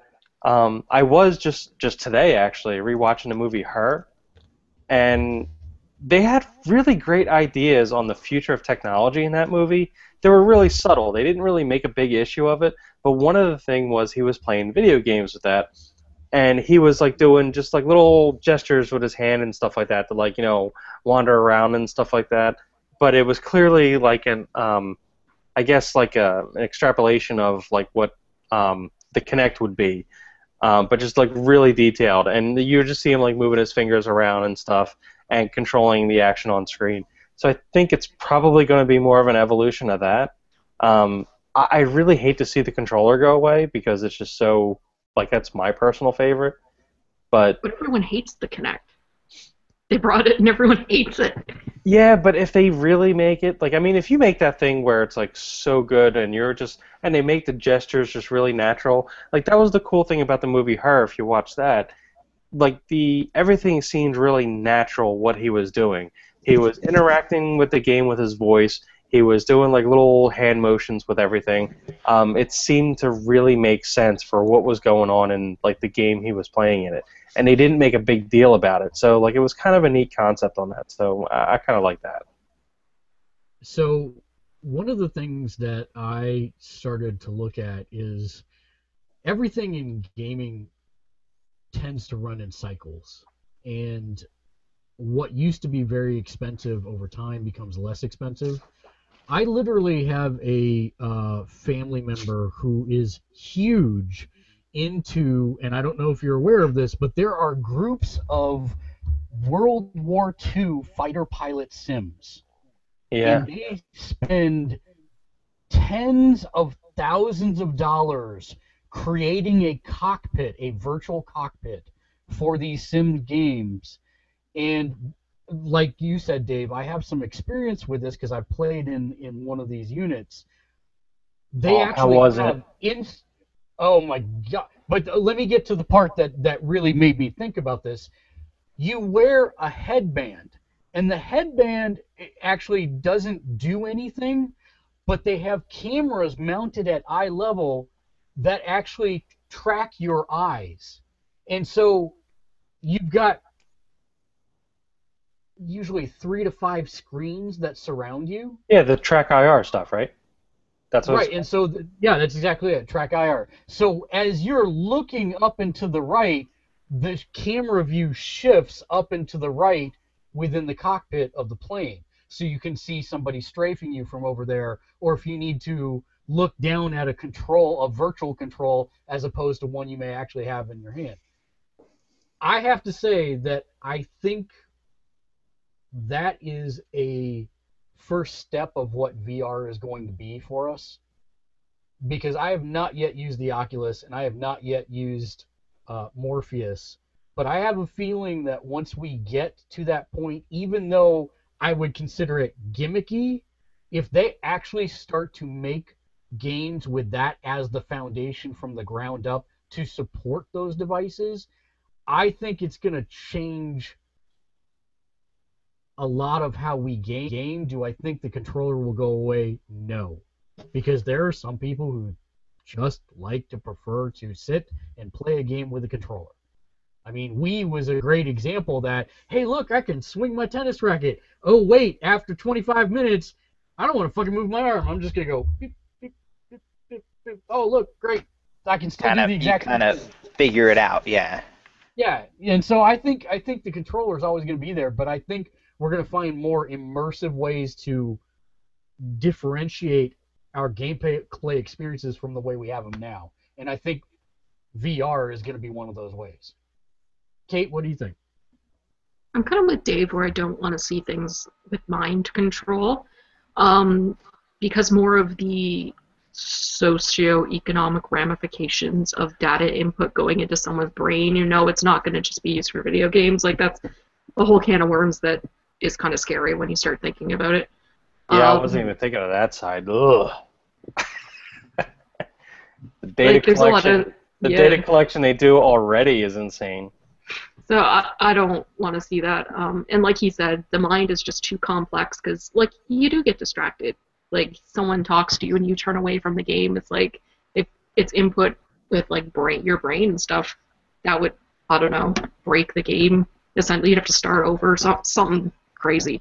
Um, yeah, I think it will go more towards VR. Um, I don't know that they can go much more real with graphics without people being completely turned off because we're kind of at the uncanny, the bridge of over the uncanny valley. We're just about to step onto it, so I don't know as far as that goes. But yeah, I don't I don't see, see the controller disappearing at all.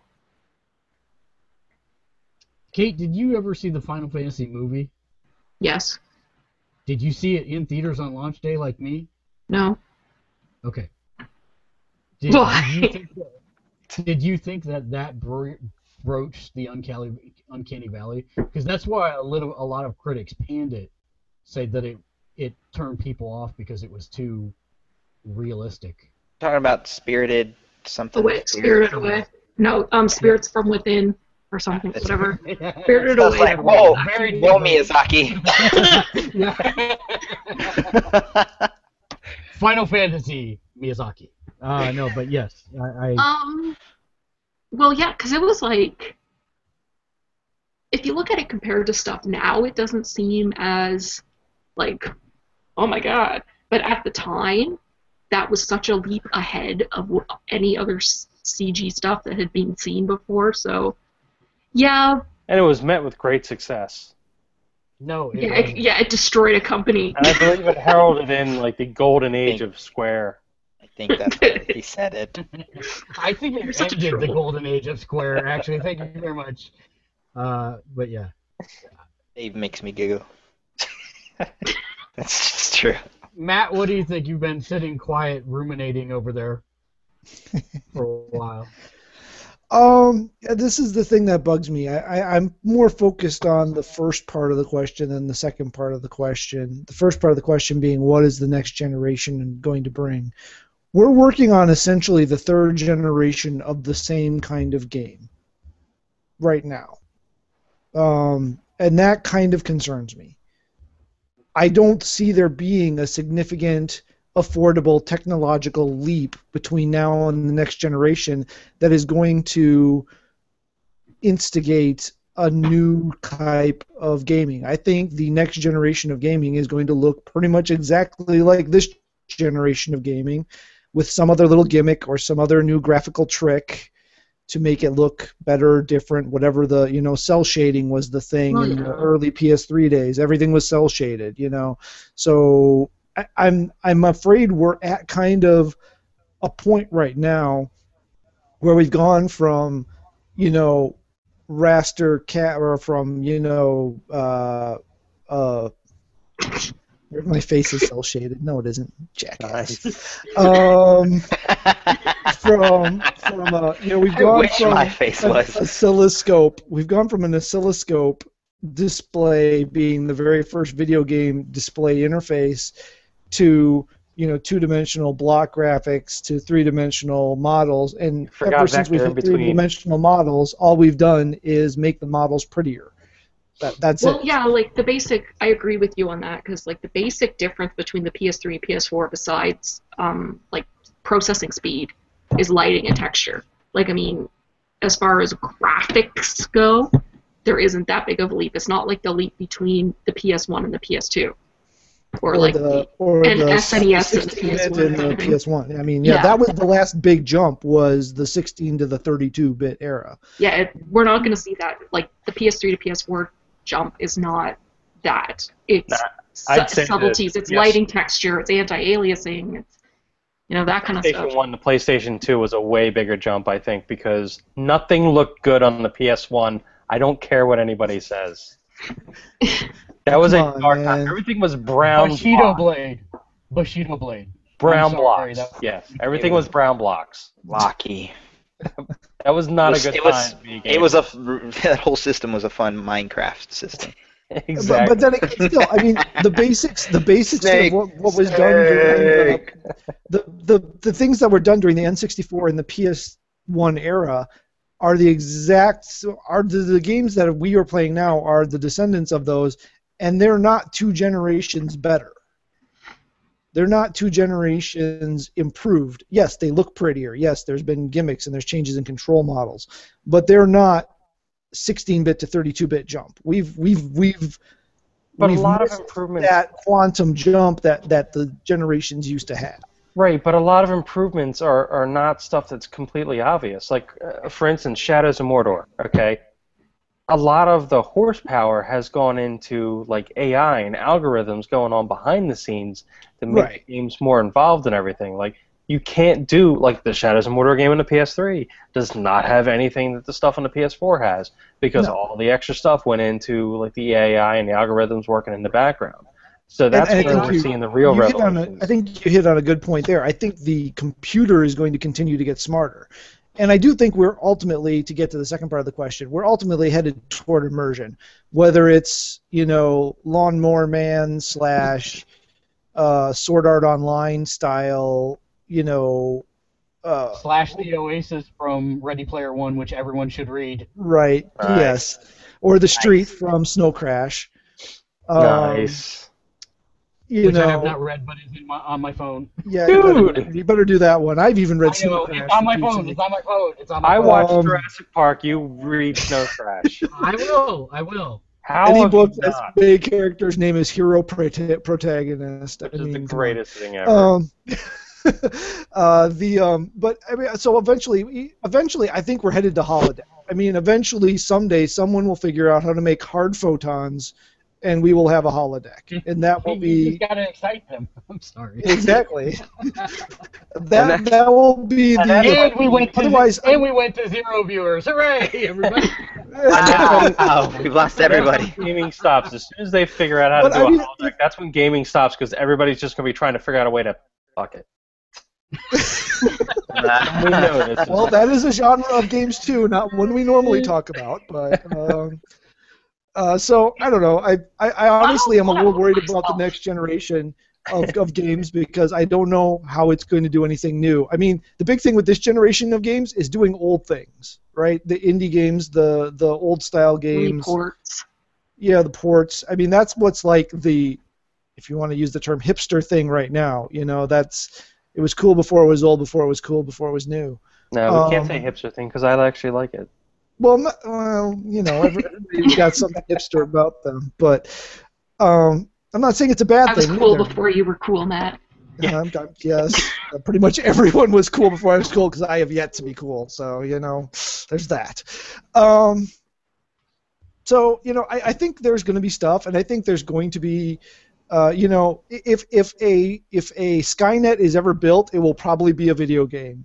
Big Mac is way more of a you know a probable thing to happen than than Skynet. Um, you know, it's it's but uh, anyway, I think I've run out of points and words. Yes. Okay. So our last question, which is going to be an interesting one. Little Mac asks, "What do you consider the greatest console?" What Round one. Fight. yes, Oh my gosh. console? Uh, I've got an easy answer on this one. If if you want to just get me out of the way. No, only have one answer? Yeah, it's no. amazing. The, You're not gonna one try and answer. split seven ways to Sunday? One, one, one answer. The NES. It, it saved video gaming. It, it is the sole light in the dark. Everything else has been a follow-on. The NES was able to raise home gaming back out of the, the depths and darknesses of the dark ages and and bring it up and everything that came after it really was just an evolution of that. So for me that's easy. It game over done. Nobody else has to talk. I am going to completely disagree with you and say the PlayStation 1. And the reason I'm Oh. going to say the PlayStation is because if you look back at that time in the gaming industry, the fact that Sony was pushing a new proprietary format called the CD um, for consoles, and they were part of the development of the CD-ROM drive, uh, allowed many game developers, including Sony, to try new things and take risks. And I think the Which they wouldn't have been able to do if the NES hadn't been successful. right, except Shut up, they did better. They did better by actually getting companies to program for them instead of alienating all their third parties. Oh snap! Um, so It didn't happen I, I me. think get there because when you Sony- when you Sony look at pissed off at Nintendo since the PlayStation was originally an add-on to the SNES. that's right. Uh, Um, Mm. I'm still gonna say that I think the the PlayStation was the best because of the catalog of games that came out. Things like Intelligent Qube, Bushido Blade, all the classic JRPGs uh, that came out of the west, came out of the east. Um, and that No. Blocky Brown game. it was You troll. a period, you troll, of people figuring out, hey, here's something new that we can work with, and moving on from there. And I think it's arguably, arguably the greatest Blocky Brown game. my my greatest console. Also because it was actually I was just out of college or I was in college when it came out. I was just starting to have disposable income from working multiple jobs. Games like Final Fantasy VII and 8 came out. Uh, games like Wild Arms, um, Suikoden. I'm a huge RPG fan. The original Tekken. Legacy of Uh, Kain. the- Come on, man. Mention Legacy of Kain. No, no, no. Exactly. Thank you. I- Thank I- you. For, for me, these were games that you would not have ever seen on a Nintendo console. Nintendo would have never stepped out of their comfort zone to make any of these types of quirky games that left a, a lasting impression on me. And so for me, that's why it's my my I'm going next because I agree with Mark. I was going to say PS1 as well. Um, not only because of, like you said, the disc implementation, but the catalog of games like, like you said, Final Fantasy 7 and 8, and Vagrant Story, like one of my favorite games of all time. Like, Nintendo never would have made that game. This, and we were joking about the golden age of Square Enix. That was the golden age of Square Enix. Like Parasite Eve, Einhänder or you know yeah you got it. like just so much good good game like tomb raider like all that kind of stuff series that we're still seeing today even being like rebooted and everything came because of that system. And like yeah like the cart disc could do things that cartridges never could. I remember there was an ad for final fantasy 7 in a magazine that was saying like how many cartridges it would take to play final fantasy 7 compared to like three discs. And it was i don't remember the number. All i remember is that it was like a lot. Um, but yeah, I'm going to agree. Just and also, please, someone remake Vagrant Story. And Please, Bushido Blade. please, and Parasite Eve. Parasite Eve, I could get behind. That that that game needs a good good reboot. Three was not. And Silent Hill 1, like, I mean, that was. I know Resident Evil came on the PS1 as well, but Silent Hill 1 was nuts. And and, and my, my snark my snarkiness aside, I'm I'm not disagreeing that the PS4 one was a pivotal system. It was a pivotal system. Just I don't think it was the most significant. That's all. Well, that's all right. You've already had your turn, and then we had ours. No, So I now, don't. Dave, I'm what just- about Dave? What I, about I, you? I, he's going to pick the Genesis. No, I'm actually not going to pick the He's, Genesis. he's gonna piss. He's gonna pick the original. Uh, the original. Uh, Commodore 64. 3DO. no, the. Uh, no, the uh, the the dang it, what is it called? Color. The oscilloscope that the that Space Wars was played The on. Vector. You're talking about the Vectrex one? Yeah, yeah, yeah. yeah. Vectrex, yes. There. Please pick a Vectrex. No, There's actually no. a point to be made about that, but uh, There- TurboGrafx there 16. There is. If I had no. Even I have limits. Game Boy Color. no, no, no. Wonder the, what was the Swan. all red one? Wonder no, Swan what color. all red one? The the, uh, The Virtual, Virtual Boy. Boy. You- you- Virtual Virtual Boy. Boy. Look, I didn't even have a Virtual Boy, so that tells you something. The um, actually, when she said a Commodore 64, that actually was a possibility because that had a really long run and was most of my gaming when I was a kid. However, my personal favorite console, and this is not just to be contrarian or anything like that. Yes, it is. No, it's not. It really isn't. It's just because it is. So, back in the day, I had a choice. At one point, I started to have disposable income because I got a job and I was able to start making my own money. And I had a choice at one point. If you say a system. Dreamcast, I'm gonna reach through the computer and punch you. No, but that's a very valid answer, I will, sir. I will, Matt. Let him speak. It's not the most pivotal. It's not the best If system. that wasn't the question, it was your not, favorite. that's not the question. Dude, No, it- first the of all, the Dreamcast is pivotal because it was way ahead of its time. It's the first online console. It had its very own ISP that was very great. They did 56K and made it work because it was like a persistent connection. It was like almost having your personal little ISDN line the way they ran it. They Nah. had, VM, they had VMU. Soul Calibur 1 was possibly the greatest fighting game ever released on any console system This is ever. true. This is true. I'm gonna say I love this question. Okay. However, my It's way too easy to piss off Sega nerds. yeah, and that's the thing. so honestly, my personal favorite was the Sega Saturn. Back when it was co- back when it was out, and when it really when I was able to when it had a first price drop where I was able to afford it, so I had a choice between the PlayStation and the So Sega you weren't a Saturn. sucker like me. What's that? It's like choosing Zune over You were- iPod. You weren't a sucker like me who bought it launch day, you know, because they launched it early. No, Do you no. remember that? I actually oh, yeah, did that, wait. That was me. Yeah. No, that was me. they, they turned around and were like, "Oh, we're gonna release this uh 10 minutes ago." Yep. And I was like, hey, I'm at Electronic Boutique. Sign me up. I'll Yeah. take one of those. I'll take four controllers. I'll take every game you have. What? There's only three games? Sure, I'll take them all. That was that So- was me with the Sega Saturn. So I waited a bit, and we already had the we already had a quick discussion on what my favorite game of all time was, and it was Gunstar Heroes on the Sega Genesis. What came out on the Sega Saturn?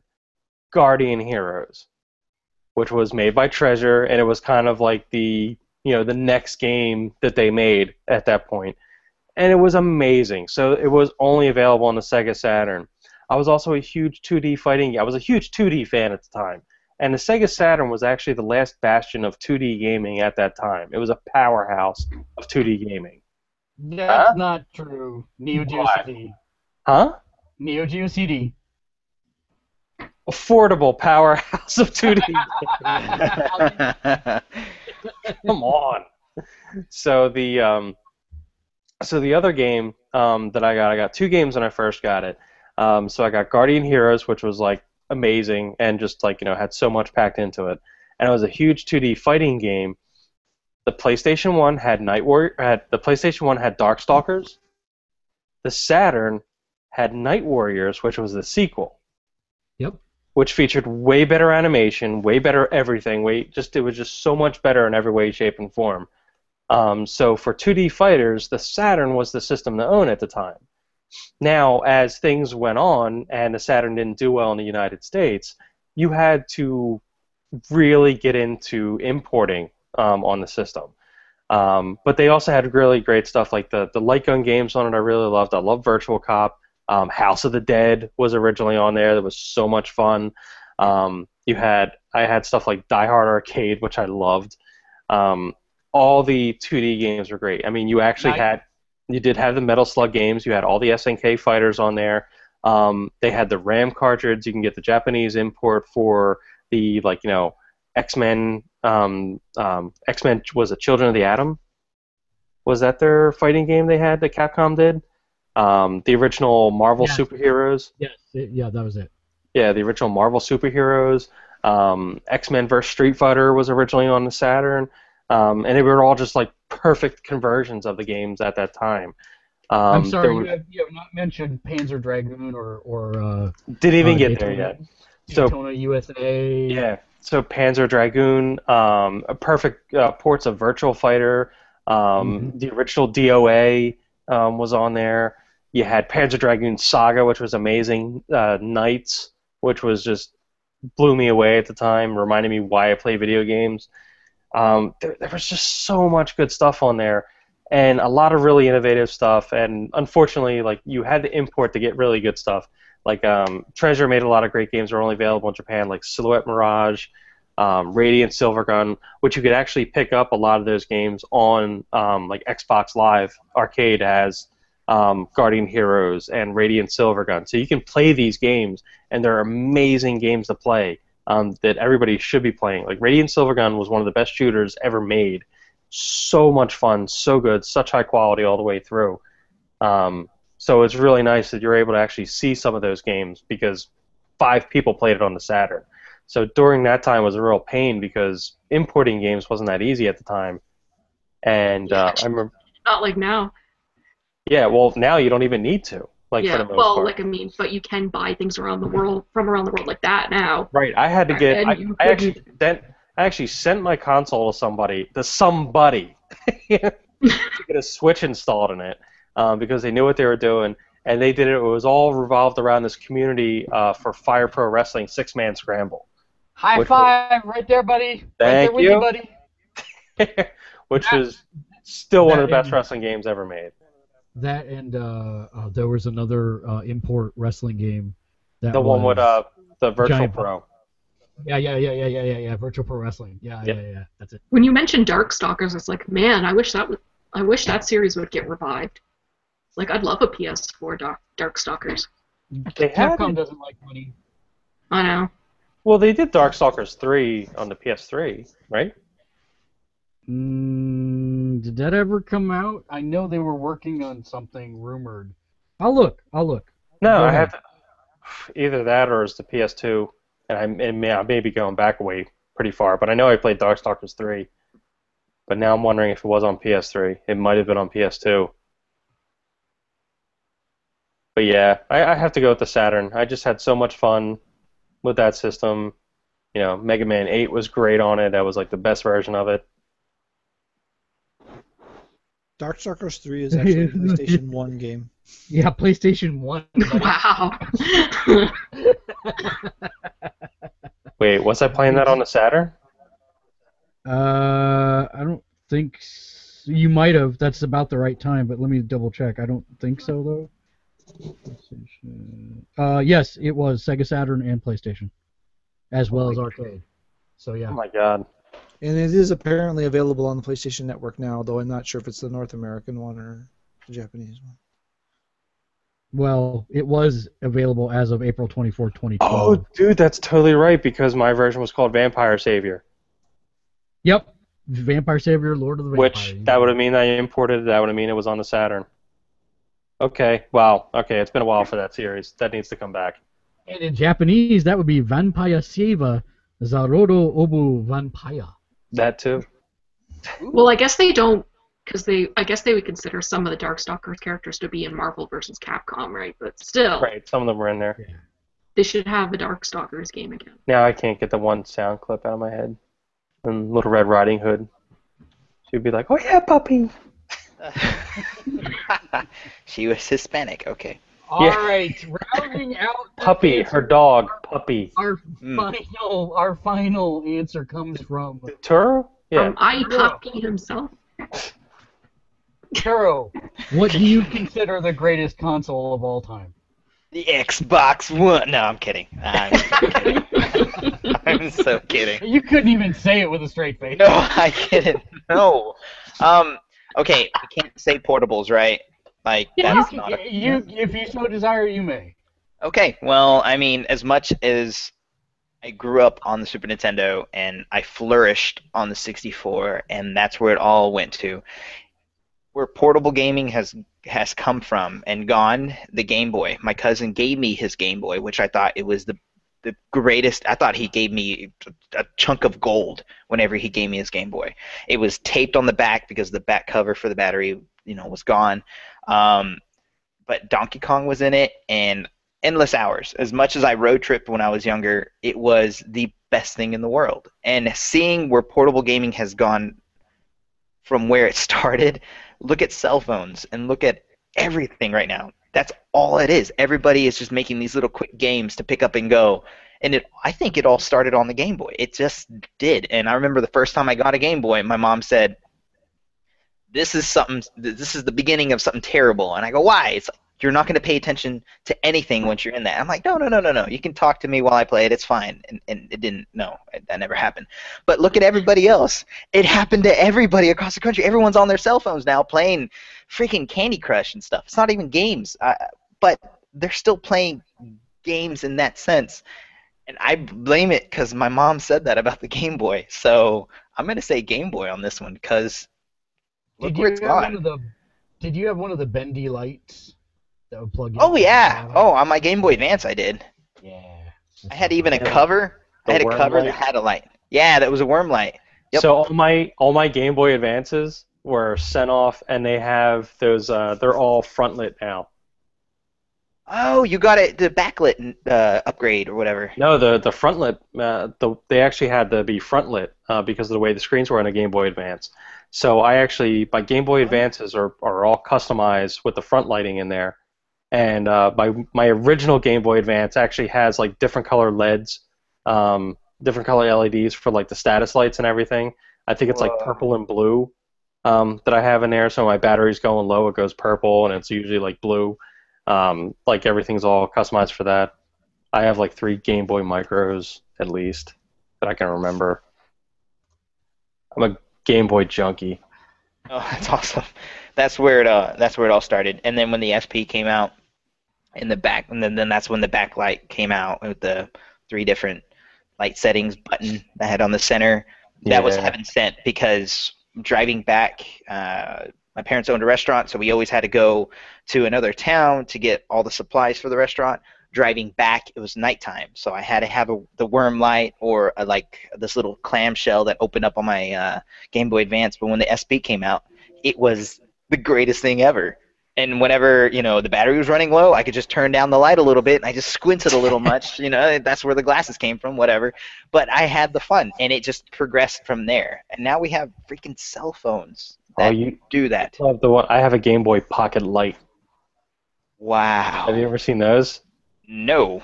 It's the original Game Boy Pocket, Yeah. but it has a basically an Indiglo screen. Remember Indiglo watches? Mhm.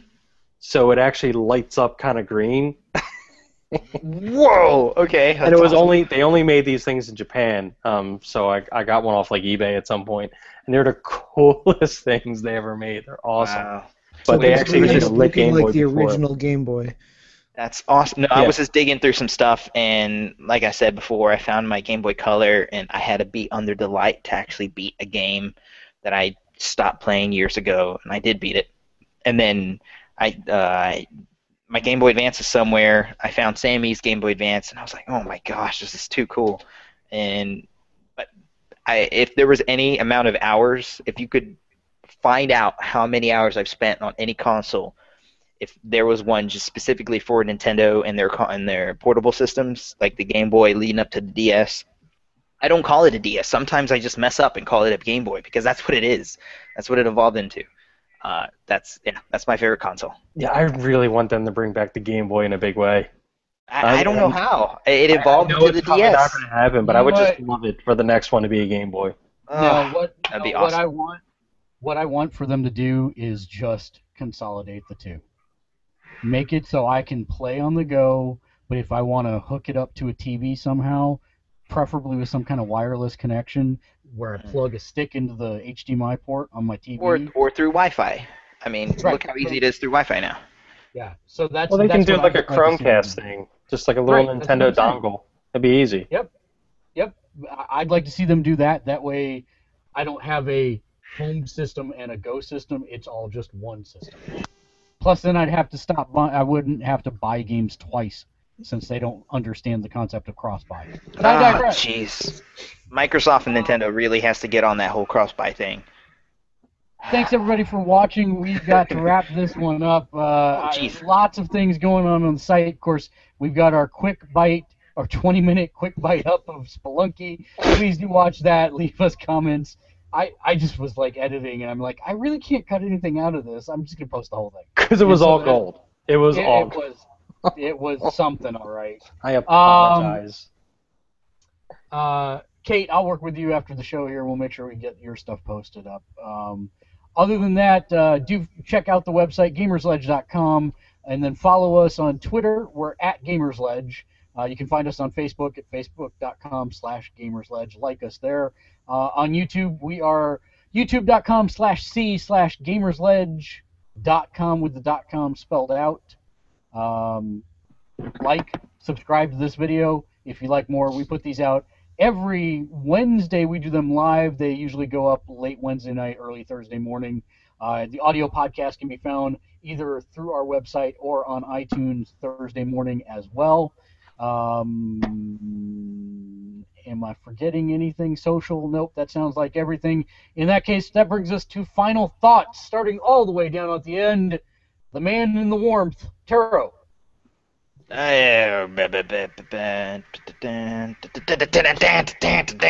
There we go. Wow. I couldn't think of anything. Wow. Dave!